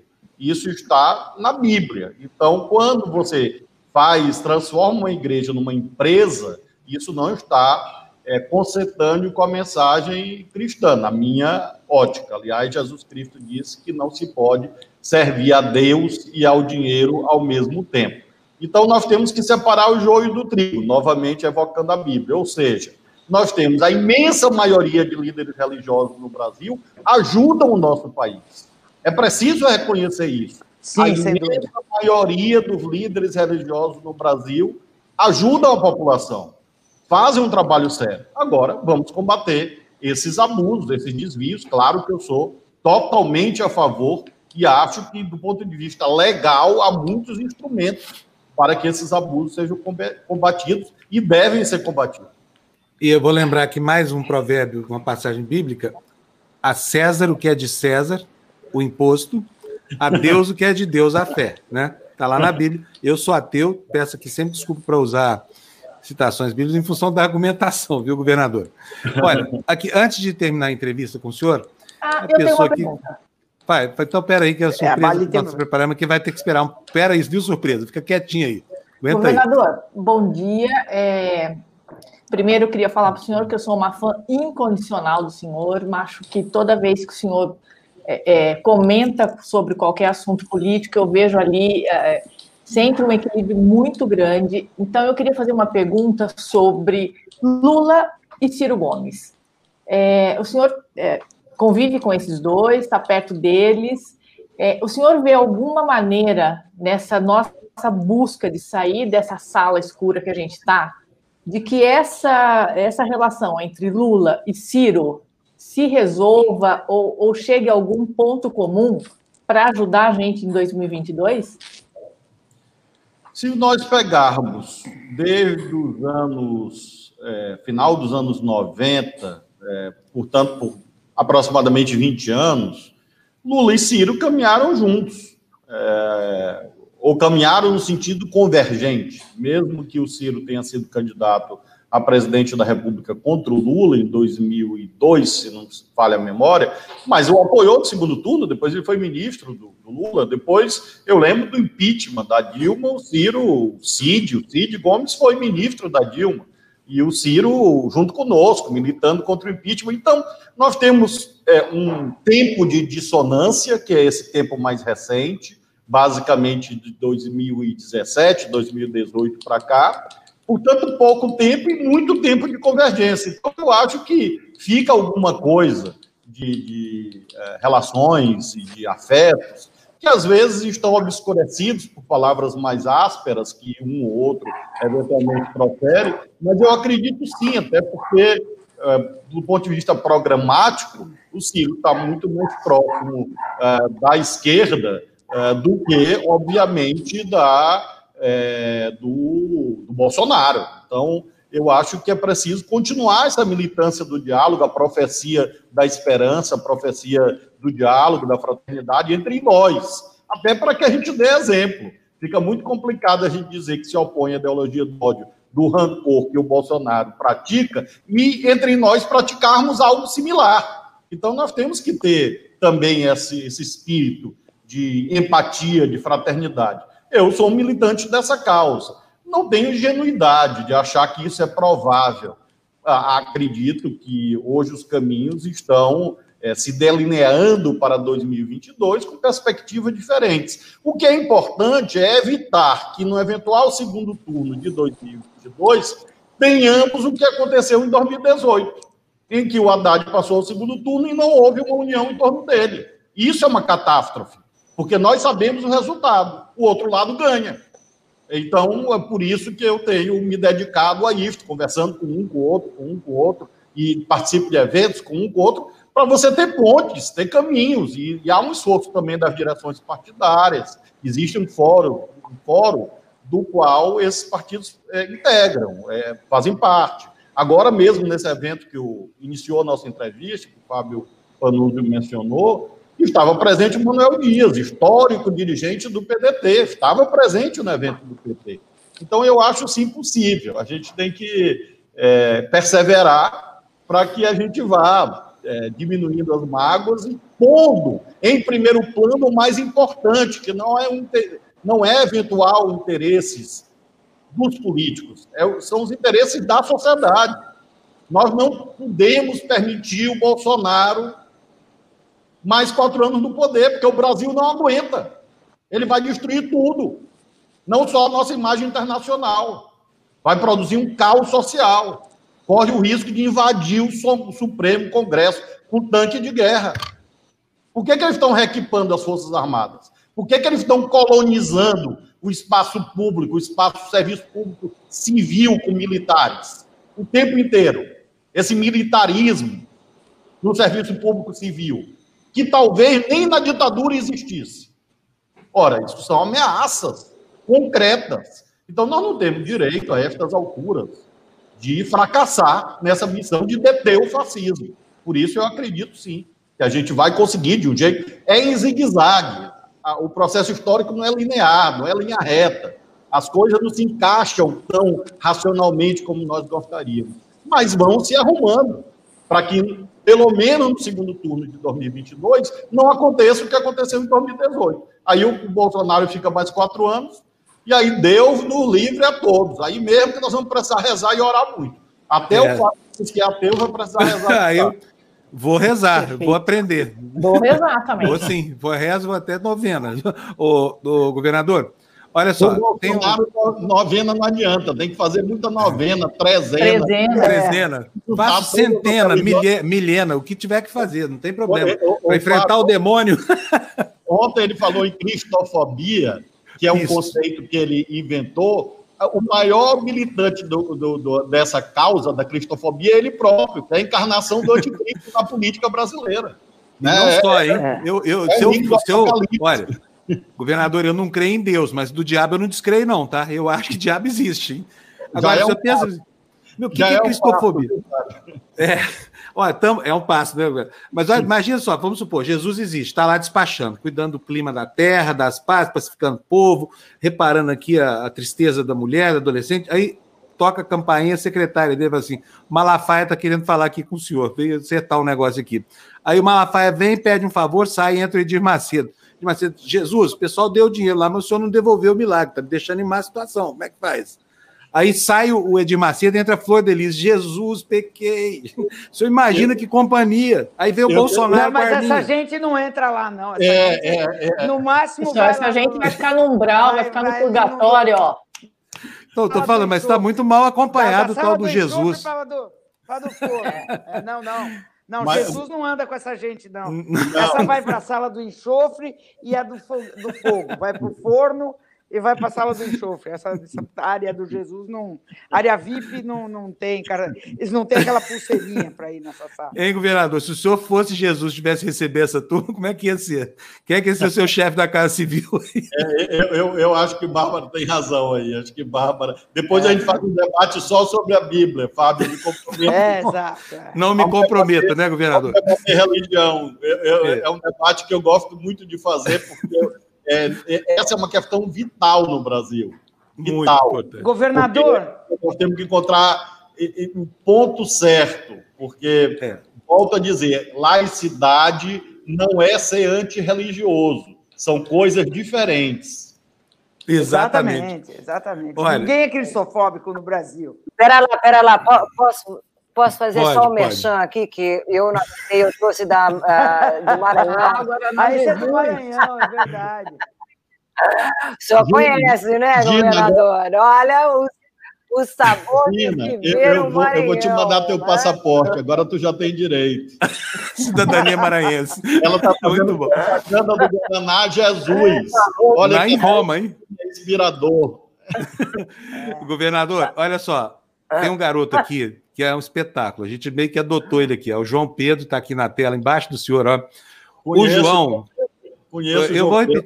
Ah, o senhor já conhece o João Pedro. Então, o senhor já sabe. O João Pedro faz umas caricaturas minhas e ele me bota muito gordo. Eu reclamo com ele toda vez. Porque eu estou acima do peso, é verdade, mas ele exagera. Eu já pedi... Não, emagrece o governador aí. Olha aqui de hoje, ó. Olha aí de hoje, ó. Agora melhorou.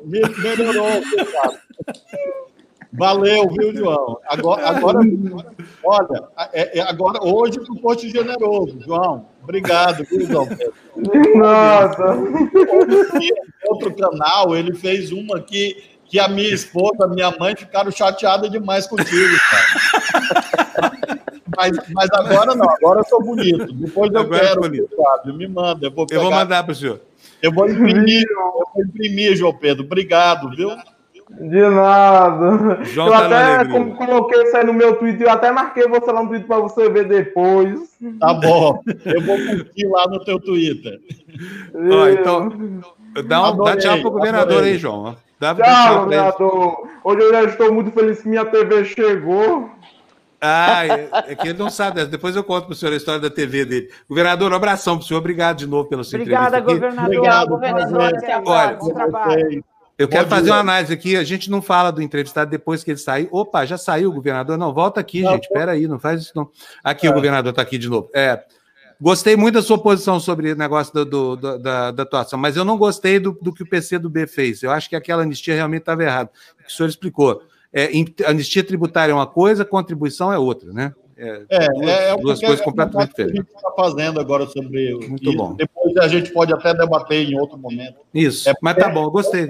A imunidade está no artigo 150 da Constituição. O que a gente tem que fazer é modular o tamanho dela.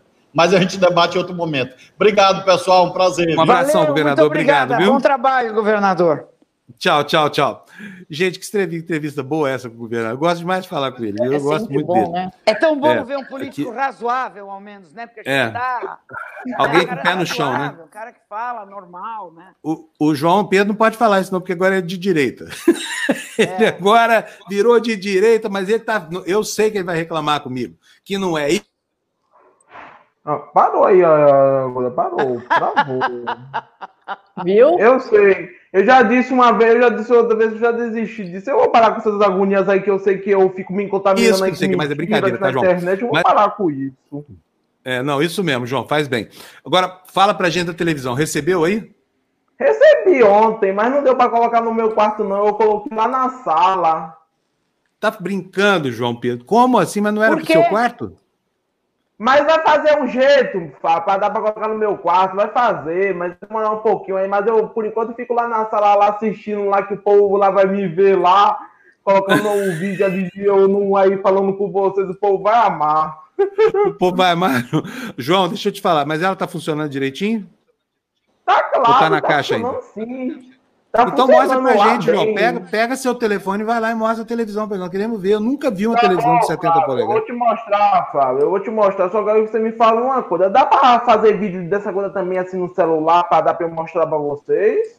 Claro que dá. É só você entrar por lá. Mas não precisa ser hoje, não. Depois você mostra pra gente. Você gostou do presente? Presente, deixa eu te falar. Não é meu e nem do Leonardo Atucha. É da nossa comunidade, tá, João? Foram mais de 40 pessoas que deram. Nós vamos mandar depois aqui divulgar a relação de quem doou para você, porque houve um grande esforço coletivo, todo mundo com o sentido de deixar você feliz e alegre.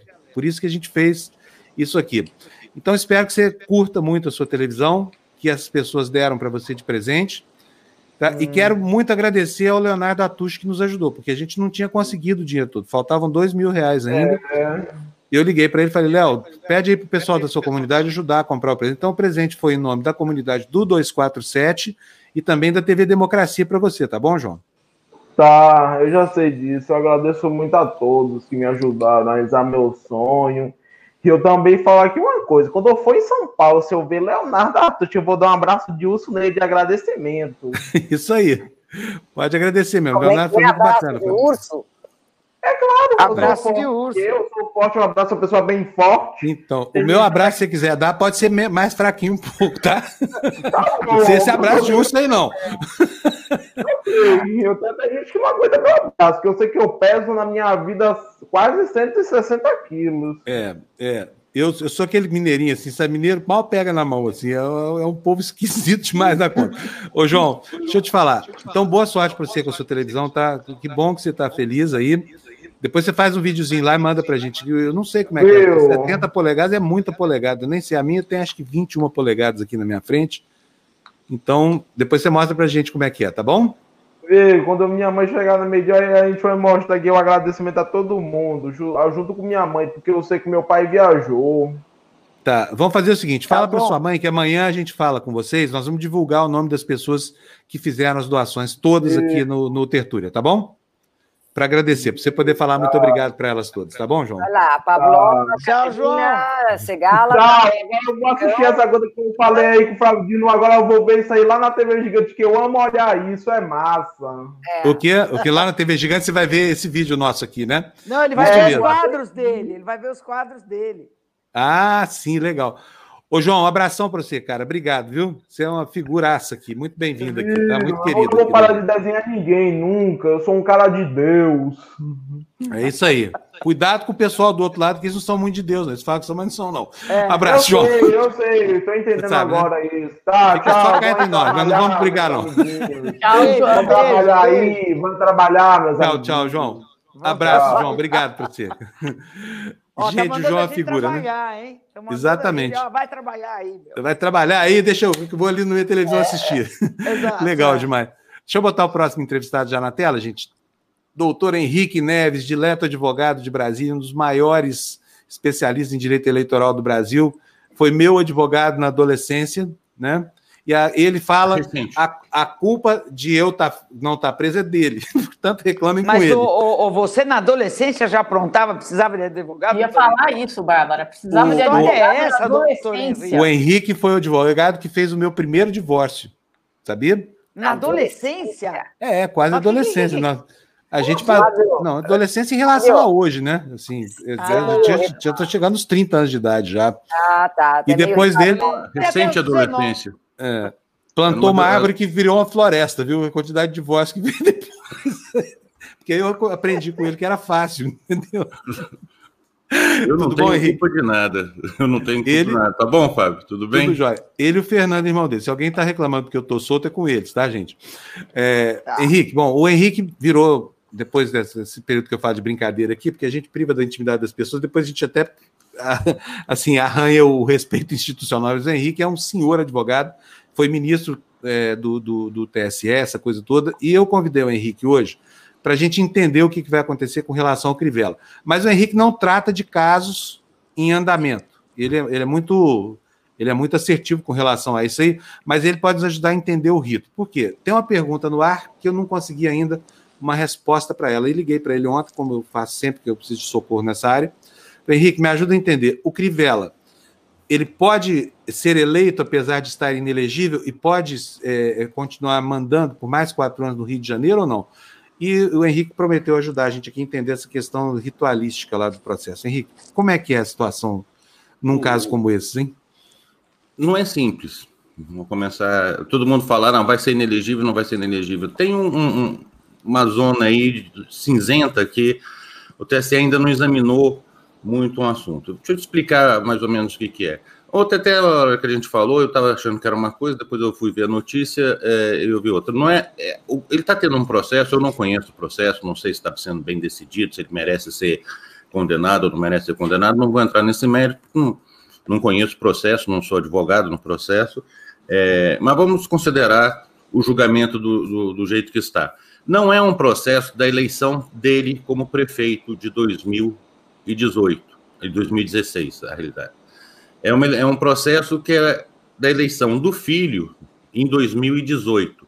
Ele teria cometido um ato de abuso de poder político e uma conduta vedada, porque numa reunião da Conlurb ou de um órgão público do Rio de Janeiro, não sei ao certo, ele teria apresentado o filho e feito propaganda ali naquele momento, ou seja, na função de representante do Estado, ele teria utilizado essa função de representante do Estado para beneficiar uma candidatura. Então, ele está sendo processado não por ter cometido algo como candidato, mas por ter cometido algo como uma autoridade em favor de um candidato. Se está certo ou se está errado, a justiça dirá, já tem 6 votos dizendo que caracteriza a inelegibilidade, o abuso que gera a inelegibilidade, e tem um pedido de vista que é um procedimento natural e normal em todos os tribunais, os julgadores têm, ainda mais um caso mais complexo, sempre tem dúvida, pedem vista, não vejo nada de anormal nisso, mas pode ter um efeito prático para o caso. Qual que é o problema? A inelegibilidade, ela só ocorre a partir do momento que o acórdão está publicado. Quando você tem o julgamento, o relator vota, depois os demais julgadores votam, acabou o julgamento, o presidente proclama o resultado, e aí depois é feita a publicação do acórdão, que é a transcrição de tudo que o relator falou, votou, e os demais também falaram e votaram. Essa peça é que dá publicidade ao julgamento para que a parte possa recorrer. Então, a inelegibilidade, ou seja, o impedimento para ser votado, ela ocorre na data da publicação, porque antes dessa publicação o processo não existe. Esse é o primeiro ponto, que vamos dizer, hoje você perguntar ele está inelegível, não, ele tem uma forte tendência a estar inelegível, mas não está porque ainda não encerrou o julgamento. Até o final do julgamento, qualquer membro, inclusive o próprio relator, vamos dizer que quem pediu vista descobriu um ponto que ninguém viu e tem uma coisa fantástica ali que anula o processo inteiro. Todo mundo pode voltar atrás e modificar seu voto até o término do julgamento. Qual que é o problema? A lei diz que a inelegibilidade ocorre quando há uma decisão colegiada. Ela afastou a lei de ficha limpa, a lei das inelegibilidades, afastou a possibilidade de alguém ser declarado inelegível apenas por uma decisão de um juiz singular, de primeira instância. Não é o caso, a gente até confunde aqui, todo mundo fala, já está em segunda instância. Não está em segunda instância porque o processo, como é de uma eleição federal, todos os processos de eleição federal já começam no órgão colegiado. Então, é o primeiro julgamento dele, mas não importa porque é um órgão colegiado. O grande problema e a dúvida que vai surgir daí é a seguinte: quando você tem um recurso, o primeiro recurso do processo, ele sempre tem efeito suspensivo. Isso em 2015, a lei foi alterada para dizer que o recurso tem um efeito suspensivo. Só que ninguém nunca examinou, ou pelo menos tem uma discussão a respeito, se essa suspensão, ela significa a suspensão da condenação no aspecto de afastar ou de caçar o registro de algum candidato, que aí no caso seria o filho, ou se ela também atinge a inelegibilidade, que é um efeito secundário desse acordo. Não! Diga. Desculpa. Não foi só um ruído, foi uma onomatopeia. De vez em quando acontece. Lives domésticas. Pode continuar, Henrique. Vai ter gente. Perdão. Imagina. Aliás, esqueci de dar bom dia, Bárbara, Gina. Só que é mal educado mesmo, viu, Henrique? Você deu bom dia e ninguém falou nada, tá vendo? Você já começou com fake news, dizendo que eu era um advogado. É verdade. Atrapalhei tudo. Esse negócio de fake news que você fica propagando aí, dizendo que eu sou bom. Fake news nada, baita advogado. Aí você tem esse primeiro problema, que é essa suspensão, esse efeito suspensivo natural que o recurso tem, ele gera ou não gera a suspensão da inelegibilidade. Você vai ter gente dizendo que não gera, porque é separado, está previsto em outro diploma, está previsto na Lei Complementar 64, na Lei de Ficha Limpa, e essa questão da suspensão, do efeito suspensivo está prevista no Código Eleitoral, que é apenas para cassação, a lei não fala exatamente em registro, mas tem esse dilema, não posso ser desonesto e falar que, não, com certeza ficará inelegível.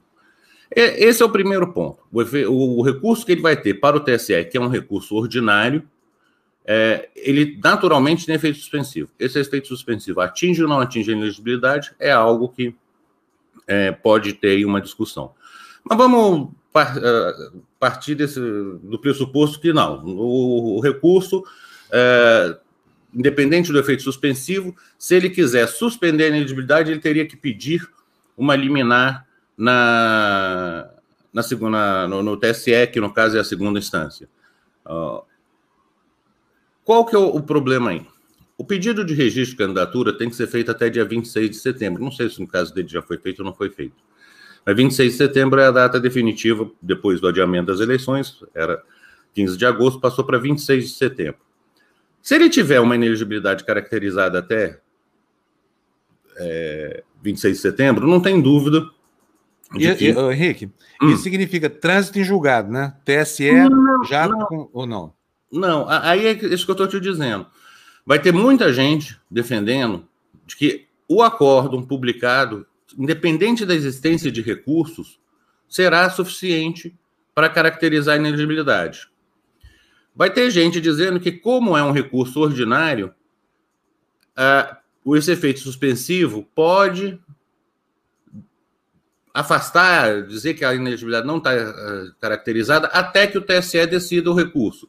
Não precisa do trânsito em julgado. O trânsito em julgado na Justiça Eleitoral, ele mais ou menos já foi abolido para quase todas as situações, mas em muitos casos se preservou a decisão do Tribunal Superior Eleitoral. A partir do momento que o TSE decide a decisão definitiva da Justiça Eleitoral, aí, a partir daí, não tem mais recursos, a não ser que o Supremo dê uma liminar, tudo é executável na Justiça Eleitoral quase.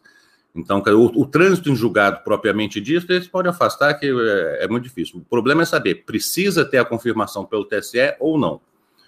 Mas independente dessa coisa, vamos partir para um outro exemplo. Alguém que já tenha sido condenado em primeira instância e tenha sido confirmada a condenação pelo Tribunal Regional Eleitoral do Estado dele. Se essa confirmação ocorre até 26 de setembro, não há dúvida que quando ele pedir o registro de candidatura, alguém vai apresentar uma impugnação, dizendo, ó, só não pode ser candidato porque o senhor foi condenado criminalmente, ou foi condenado por improbidade, ou foi condenado por abuso de poder, pela própria justiça eleitoral, e aí o pedido de registro dele, em tese, será indeferido. Só que aí surge para o candidato a possibilidade de até a data da diplomação, que nesse ano vai ser dia 19, até 19 de dezembro, ele conseguiu uma reversão, alterar a decisão que o condenou, ou uma liminar, pelo menos, para suspender os efeitos dessa condenação. E aí fica um quadro meio confuso, que é o seguinte, esses fatos que ocorrem durante o processo eleitoral, durante o processo de registro de candidatura, eles, de um lado, eles podem ser prejudiciais ao candidato, ou seja, podem impedir, atrair a inelegibilidade ou afastar alguma condição de elegibilidade, e a jurisprudência até 2018 entendia que o que ocorre que seja ruim para o candidato pode ser considerado se ocorrer até o dia da eleição. Então, se o sujeito começa o processo sem inelegibilidade nenhuma, mas surge uma inelegibilidade no meio do processo de registro, mas antes da eleição, a Justiça Eleitoral conhece desse fato, dá o direito de defesa para o candidato, se o processo ainda estiver aberto, processo de registro, se transitar o processo de registro, não tem que fazer só na fase seguinte. Mas ele dá a condição para que ele se defenda, ele diga por que ele acha que aquele fato não atrai a inelegibilidade, e a Justiça Eleitoral julga se ele é ou não é inelegível. Só que os fatos que podem beneficiar o candidato, como também, do mesmo jeito que você tem uma preocupação, a gente não pode deixar que o judiciário interfira e tenha uma decisão para impedir alguém que esteja prestes a se candidatar, um juiz dá uma decisão qualquer, que seria não por conta do processo, mas para influenciar no processo eleitoral, você tem o outro lado da moeda. Alguém pode fazer isso faltando 48 horas para a eleição. E aí, se o sujeito se tornou inelegível ali, se é uma decisão completamente esdrúxula, poxa, não é justo que você fala, ó, o que pode atrapalhar a vida de alguém pode ocorrer até o dia tal, e ele, em 24 horas, tem que reverter isso.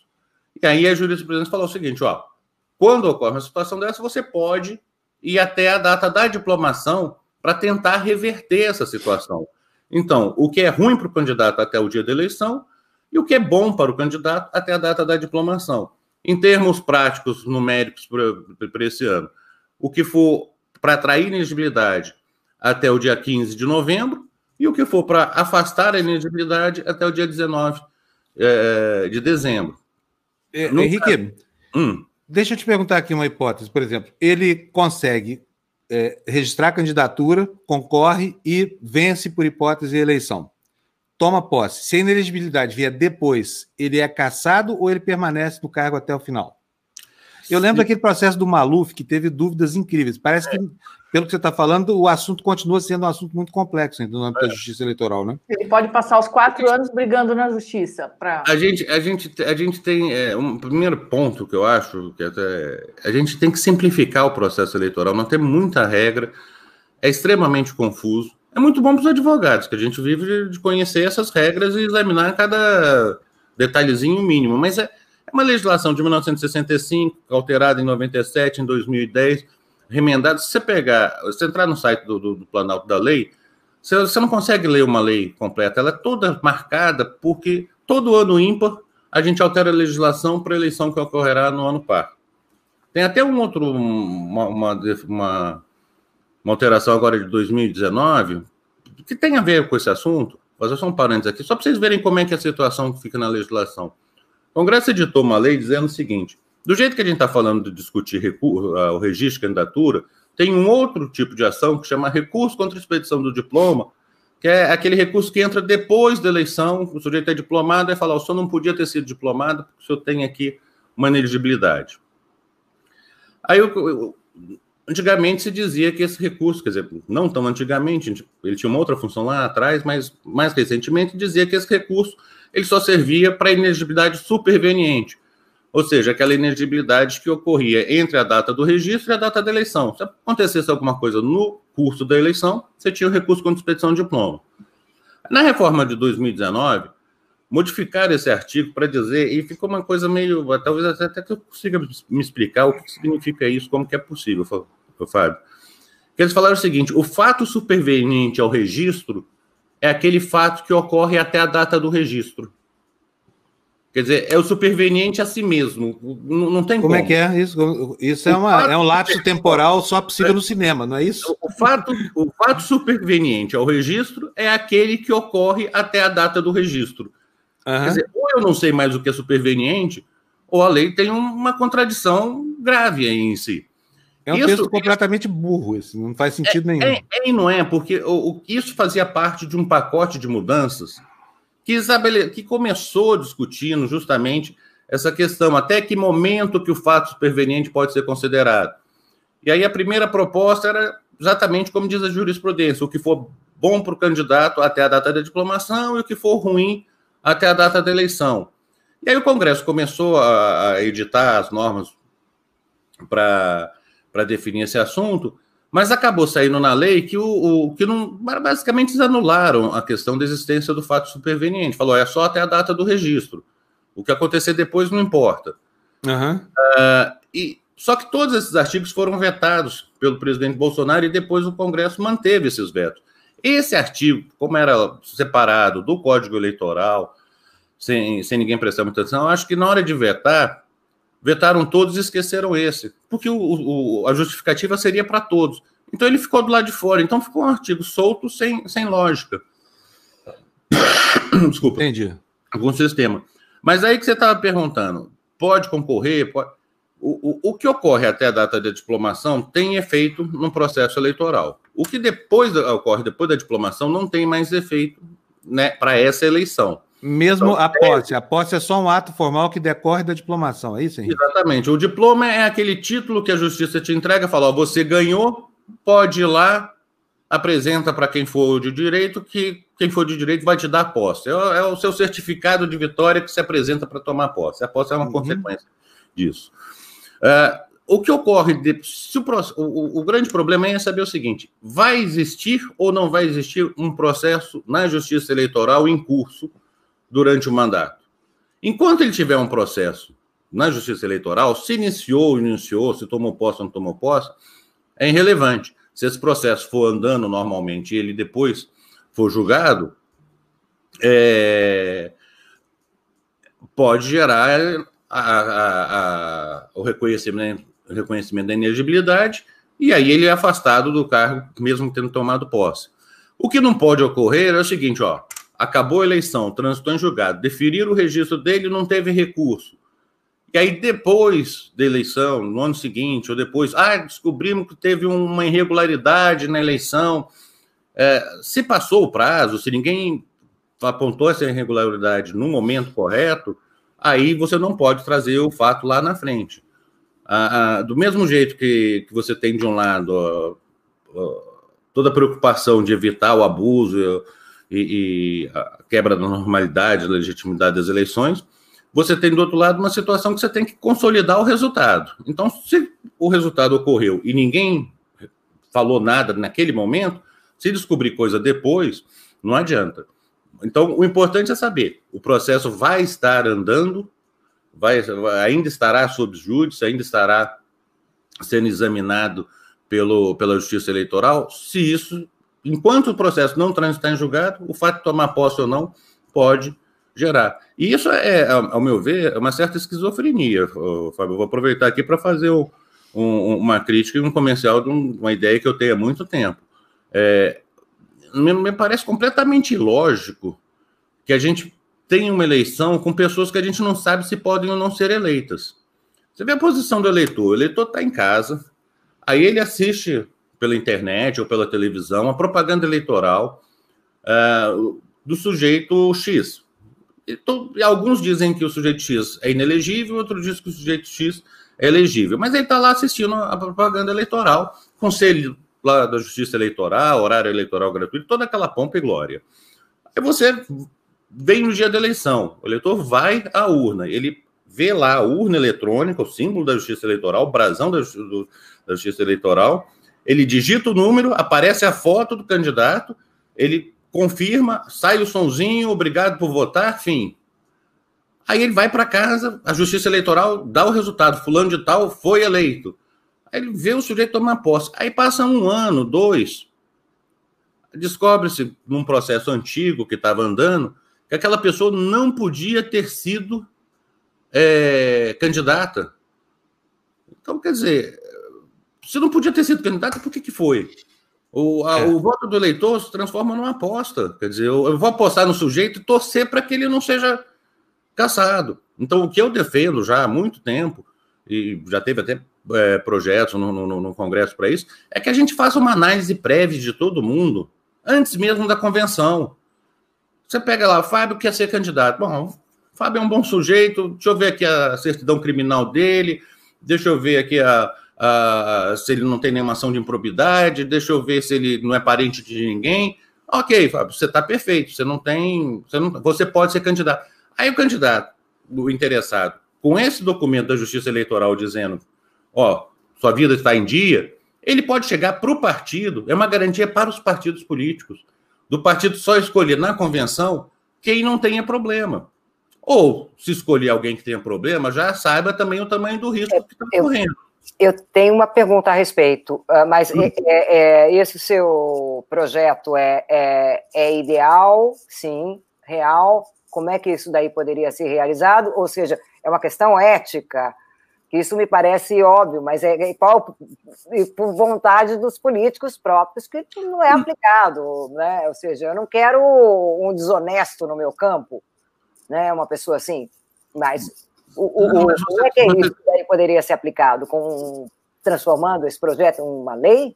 Em lei, porque é muito simples. Você já teve isso, foi até na reforma de 2017, ele passou na comissão, quando chegou no plenário, o problema das reformas eleitorais é que elas são feitas todas e você tem um limite pela Constituição que você só pode alterar lei eleitoral um ano antes da eleição.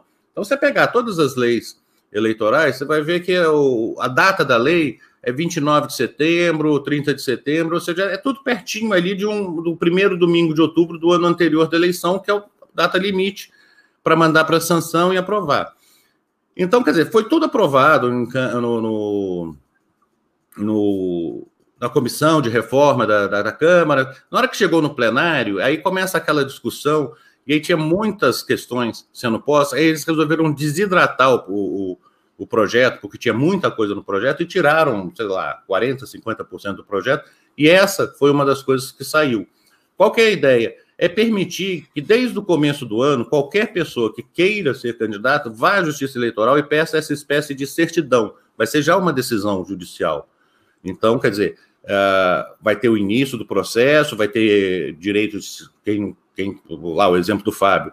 O Fábio quer ser candidato, então ele vai lá e pede. Aí tem os inimigos políticos dele, vão impugnar, tudo como é um processo de registro. Você tem toda essa análise, e chega em junho, julho, a justiça já decidiu esse processo. O problema é que hoje, só para os senhores terem ideia, isso daí era o projeto que está previsto na reforma de 2017, que não chegou à votação. É a minha ideia. É desde o começo do ano você fazer... Muita gente chama de pré-registro. Não é pré-registro. É só o direito do sujeito ter reconhecido pela justiça de que ele não tem nenhum impedimento. É uma ação declaratória. Eu entro lá e peço, por favor, declarem que eu sou boa pessoa. Ou se tiver algum impedimento, já me avisem para eu poder arrumar minha vida. Muito bom. Isso seria possível. Agora, só para vocês terem uma ideia, uma campanha eleitoral dura 45 dias. Um processo de registro de candidatura pode chegar a 54 dias se você só somar os prazos dos recursos e fases desse processo. Nem todos os processos têm todas essas fases, todos esses recursos. Mas se você tiver um advogado assim, não precisa ser muito habilidoso, que tenha conhecimento para entrar com 500 recursos e criar todos os entraves. Mas se ele só utilizar o último dia do prazo dele e utilizar todos os prazos que ele tem direito, ele fatalmente vai fazer com que o registro de candidatura do candidato seja julgado pela segunda instância 54 dias depois, ou seja, 9 dias depois da eleição. Da eleição está transcorrida. E você tem na lei também uma regra que eu acho que está certa, por mais contraditório que possa ser, mas a lei diz o seguinte: enquanto não tiver definido o registro, você pode continuar com a campanha eleitoral. Por que que é contraditório? Não deveria ser assim, mas a realidade faz com que seja necessário que seja assim, porque com tantas idas e vindas da jurisprudência, da própria legislação, eu não posso dizer que alguém, com certeza, não vai poder concorrer. Pode ser que o Tribunal Superior, ou Regional, ou Superior, reverta a decisão do juiz. E se ele fizer isso, se o cara foi afastado 3, 4 dias da campanha, o prejuízo não tem retorno. Então, a lei já estabelece. Enquanto você estiver discutindo, você pode continuar sua campanha e o seu nome poderá estar na urna. Mas essa necessidade dessa lei decorre desse sistema maluco que a gente tem, que depois que o cara é escolhido, depois que inicia a propaganda, é que a justiça vai dizer se ele podia ou não podia ser candidato. Muito bom. Puxa vida. Henrique, só mais uma coisinha sobre isso, porque ontem houve aqui uma discussão, eu não vou entrar no mérito disso, porque eu também quero levantar suspeições individuais, sei que você também é uma pessoa gentil demais, não faria uma coisa dessa, mas, enfim, havia uma desconfiança aí nos jornais, o cara foi professor do Flávio Bolsonaro, que pediu vista, mas ele chegou semana passada lá, então é plausível que ele não tenha tido de ter tempo hábil para ter contato com o processo, tá? Estou colocando isso, mas pequenos adiamentos, nesse caso, então, são fundamentais. Podem se alterar a maneira como as coisas vão acontecer, né? Ele pode, obviamente. Como eu disse, o importante é saber que momento que o acórdão vai estar publicado. Em questão do adiamento, pedido de vista, eu não conheço o processo, eu não assisti lá no TRE do Rio. Muitas vezes, mas já vi em outras situações, o TRE do Rio de Janeiro, não sei se foi o que aconteceu nesse caso, mas eles têm um comportamento que não é exatamente igual ao dos outros tribunais. Você está acostumado a assistir sessão no Supremo ou do TSE, quando alguém pede vista, os demais não votam. Falam, não, aguardo a vista, quando o senhor... Até uma deferência a quem pediu vista, porque, não sei, daqui a repente ele pode trazer um argumento novo, deixa eu pensar, se ele quer estudar, eu vou estudar também. No Rio de Janeiro, pelo que eu tenho visto dos acórdãos, quando alguém pede vista, o presidente continua com a votação. Ok, o senhor não vai votar agora, mas vamos ver os demais. Eu não sei se isso aconteceu ou não. Então, o primeiro ponto que eu... Quando ele pediu vista, já tinha os 6 votos formados ou não? É um processo que teve discussão e todo mundo ficou na dúvida de um ponto ou outro e ele resolveu pedir vista. Também não sei, não conheço. Mas o que eu quero dizer é o seguinte, é plenamente normal... É normal que alguém esteja começando a judicatura, tenha dúvidas. É normal que num processo desse, todo processo de abuso de poder político, de conduta vedada, não é sempre uma tese sim ou não, tem uma série de, principalmente se os advogados forem bons, imagino que sejam, não sei nem quem são, mas tem uma série de questões que você tem que examinar. Tudo, uma coisa traz reflexo na outra, então é mais do que natural e justo e legítimo que as pessoas peçam vistas, que os julgadores peçam vistas do processo. Eu não conheço o caso para dizer se houve, se é algo que não justificaria o pedido de vista, mas, na minha visão, não existe nada que não justifique o pedido de vista. Porque entendi. O julgador ali é uma posição pessoal. Se eu não tenho certeza de uma coisa, eu tenho direito de querer leis e entender o que é, e ninguém pode tirar esse direito do jogador, senão você tira a tua própria imparcialidade dele. Claro. Ô Henrique, eu tenho uma dúvida aqui com relação a pedido de vista, porque no Supremo, que é o tribunal que a gente mais foca, não tem prazo de vista, na prática não existe. Eu sei que tem o artigo 940 do Código de Processo Civil, tem a resolução, acho que é 202 do CNJ, não é isso? Que disciplina em 10 dias, aí se o vistor não entregar... pauta assim mesmo, a 10 dias, depois, se ainda não tiver esclarecido, chama o outro juiz para votar no lugar dele.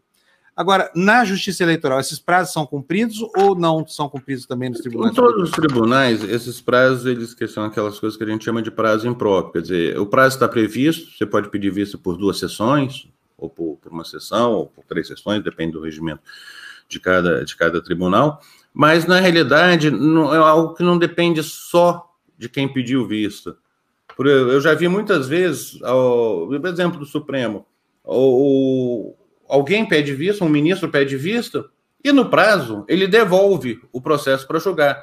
Só que a pauta do Supremo é uma das coisas mais difíceis do mundo de você encaixar processo, porque aquilo dali é uma fábrica de processo. Então você já tem todo um organograma. Você tira um, para você encaixar ele de novo, é algo que não depende mais de quem pediu vista, depende do presidente.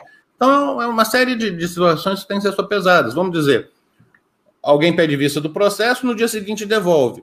Se o processo vai ou não ser julgado na próxima sessão, já não depende mais dele, depende do presidente. E é uma coisa que a gente está entrando agora numa eleição, então daqui a pouco o tribunal vai estar lotado de processos dessa eleição agora de 2020. Então, quanto antes voltar, maior a chance de concluir o julgamento. Quanto mais entrar no processo de 2020, que é a hora que o tribunal está com 500 mil... Tá certo que a eleição municipal começa no juiz de primeira instância, os processos começam no juiz de primeira instância, então o TRE ainda tem aí um sobretempo para ficar sobrecarregado, mas é algo, estão estimando, eu estava falando outro dia com o TEC, já tem mais de 60 mil, agora o prazo é dia 26, normalmente, historicamente, todo mundo dá entrada no pedido de registro de candidatura no último dia, mas atualmente já tem mais de 60 mil registros apresentados na Justiça Eleitoral, estão estimando aí algo em torno de 700, 800 mil registros de candidatura, candidato no país inteiro. Mais aí de 15% da clientela toda, que é de uns 500 mil esse ano, né? Normalmente é 480, 500 na eleição municipal, porque tem muito vereador, né? É. E são 5 mil, só de prefeito, se fosse um candidato por município, já seriam 5.500, mas... É. 35 partidos... Você põe o vice, já dobra para 11. Você põe um adversário que seja, já vai para 22. Então, é uma loucura. É muita gente. E aí, tudo isso tem que ser julgado em 45 dias? É impossível. É. Bom, Henrique, gostei muito da conversa com você. Muito obrigado. Sabe, nós vamos precisar muito da sua ajuda aqui durante esse processo eleitoral, que vai ser intrincado. Vai ter uma interface aí com Lei Geral de Proteção de Dados, essa que ninguém sabe direito como é que vai ser.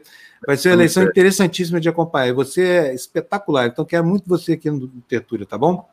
Eu que já agradeço, Fábio, a oportunidade, estou aqui à disposição. Então, um abração para você, brigadíssimo, até a próxima. Até logo. Obrigada. Tchau, tchau. Viu como é que é bom conversar com quem entende do assunto, gente? Mas é muito complicado isso, né, gente? É muito complicado. Mas, bom, porque... Essa história aí de não ver a ficha antes, é porque todo mundo que está ali naquele congresso não vai querer isso nunca, né? Não, porque a capivara dessa gente... O político pensa, eu não estou nem fazendo aqui uma condenação de natureza moral, não, mas o político pensa no processo sobre a perspectiva dele. Sim. Imagina você tem condição de fazer as normas que vão reger a sua vida. É o que o político pode fazer, ele pavimenta a própria estrada, né? Sim, claro, são legisladores, em causa própria. Então, exatamente. Aí vocês viram o que o Henrique falou, o assunto é complicadíssimo, a gente não sabe, e existe sim a possibilidade de, a despeito de ser decretada inelegibilidade, dependendo de quando isso vai acontecer, né, que tem um acórdão já prolatado, publicado e tudo mais, o Crivella talvez possa disputar, e se vencer a eleição e for diplomado, vai governar 4 anos mais o Rio de Janeiro. O pessoal do Rio de Janeiro, olha aí o perigo que vocês estão correndo, tá? O assunto tá longe, tá resolvido, sabe? Esse cara é do demônio, o bispo dos infernos aí, ó. Sabe, corrupção deslavada, 5 bilhões é a suspeita. Né? Tudo bem, fala assim, não, é só suspeita, vocês estão sendo levianos. Não estamos sendo levianos, não. Investigação seríssima, tá? E outra coisa, a contumácia. Sabe o que é contumácia? Nós hoje começamos com palavrinhas difíceis aqui, mas é, assim, a frequência com que isso acontece, né? É isso aí, meninas. Gente, eu tô adorando a Mali aqui também, sabia? Mali tá demais. Olha, eu também. Não é? A Mali fala demais, né? É. Olha. Não, eu tô tão contente, Fábio, com esse meu passaporte do Maranhão. Olha, foi muito bom. Mas olha, você mereceu, hein? Porque... Olha, esse Guaraná Jesus, para quem não conhece, o nome me pareceu bem, né, curioso, né? Na verdade, se vocês pesquisarem, ele foi criado por um farmacêutico. ele que chamava Jesus, não lembro o nome dele e tal, e depois, mas o cara era ateu. E ficou o nome do criador da fórmula. Entendeu? Peraí, como é que é? Desculpa, que eu estava distraído aqui. O cara do Guaraná Jesus era ateu? Era ateu. Era um farmacêutico. Colega? Que criou essa fórmula. É um Guaraná rosa. Jesus! Não sabia disso. Ô, Dina, mudando de assunto, a história aí da Torre Eiffel hoje... Tem mais alguma notícia que foi evacuada? Seria terrorismo, não seria? Tem alguma coisa aí já? Já? Sumiu, Gina. Sumiu seu áudio aí. Vocês viram a Torre Eiffel? Porque foi evacuada hoje a Torre Eiffel. É. Agora vem a notícia diretamente ao meu lado. Quem tem a fonte em casa é muito mais fácil, né? Eu achei o som, falei, ei, olha lá. Ó, já está reaberta, viu? Já reabriram lá. Né? Alerta bomba que depois se revelou que não era verdade. E chegou a ser evacuada e reaberta. Eu acho essa palavra tão feia, sabia? Eu também acho. Foi evacuado. Mas do português, né? Para a gente. Exatamente, é porque são dois sentidos, né? Esse é pior, porque aquela... tem umas, né? Que... Empresa privada. Empresa privada. Gente, olha, vamos embora? Vamos nessa? São 11h22, a gente está terminando um pouquinho mais cedo. Não é hora de terminar o programa mesmo, essa. Agradecendo aqui todo mundo. Eu acho que foi um programa legal de hoje, sabia? A Bárbara teve um problema urgente, viu, gente? Por isso olha, aqui, ó, peraí. Que tá tudo certo com ela? Não, a Pavlova, nome lindo, Caterine Segala. A Pavlova não tem só um nome bonito, são três nomes bonitos. Pavlova, Caterine Segala. Obrigado pelos seus R$5, são 1000 views aqui, viu, Pavlova? A gente vai continuar te enchendo de elogios aqui, porque você sempre encher a nossa sacolinha aqui. E outra coisa, não se esqueça, você, meu amigo aí que está nos assistindo agora, são mais de 400 pessoas nesse momento, não deve se esquecer que conhecereis a verdade por meio do jornalismo honesto, e a verdade vos libertará dos robôs da internet, das almas penadas das igrejas todas aí que estão querendo vender o seu fígado, enfim. Então, conheça a verdade vos libertará. Se você tem um parente que está sofrendo, está deprimido, bolsominion, que ainda não conseguiu se erguer, está com as costas lanhadas, ainda acreditando que... Enfim, traz ele para a TV Democracia... Põe um copo d'água em cima do monitor assim e deixa ele assistindo, tá bom? Na hora que ele terminar, joga a água fora e pronto, sarou. Se alguém chegou agora e perdeu a entrevista do Capobianco, vale a pena assistir. Aliás, tem ele daqui a pouco, meio-dia de novo, porque o que ele fala ali é muito grave.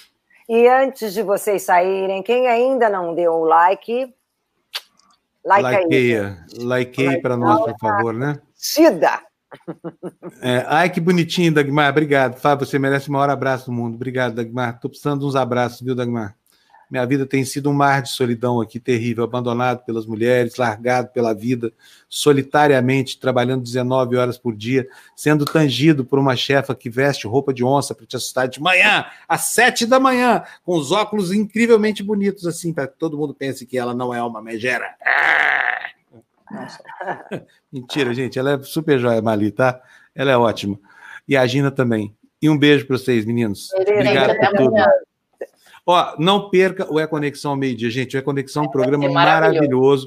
Dois dos melhores quadros do país do ambientalismo nacional, o João, que vocês já conhecem daqui, e a Ana Carolina Amaral, que está lá com ele. O programa é um primor. Não deixe prestigiar esse espaço. Daqui a pouquinho, aqui na TV Democracia, ao meio-dia, no lugar do meu finado canábico. Que Deus o tenha. Tchau, gente. Bom dia para vocês. Até amanhã.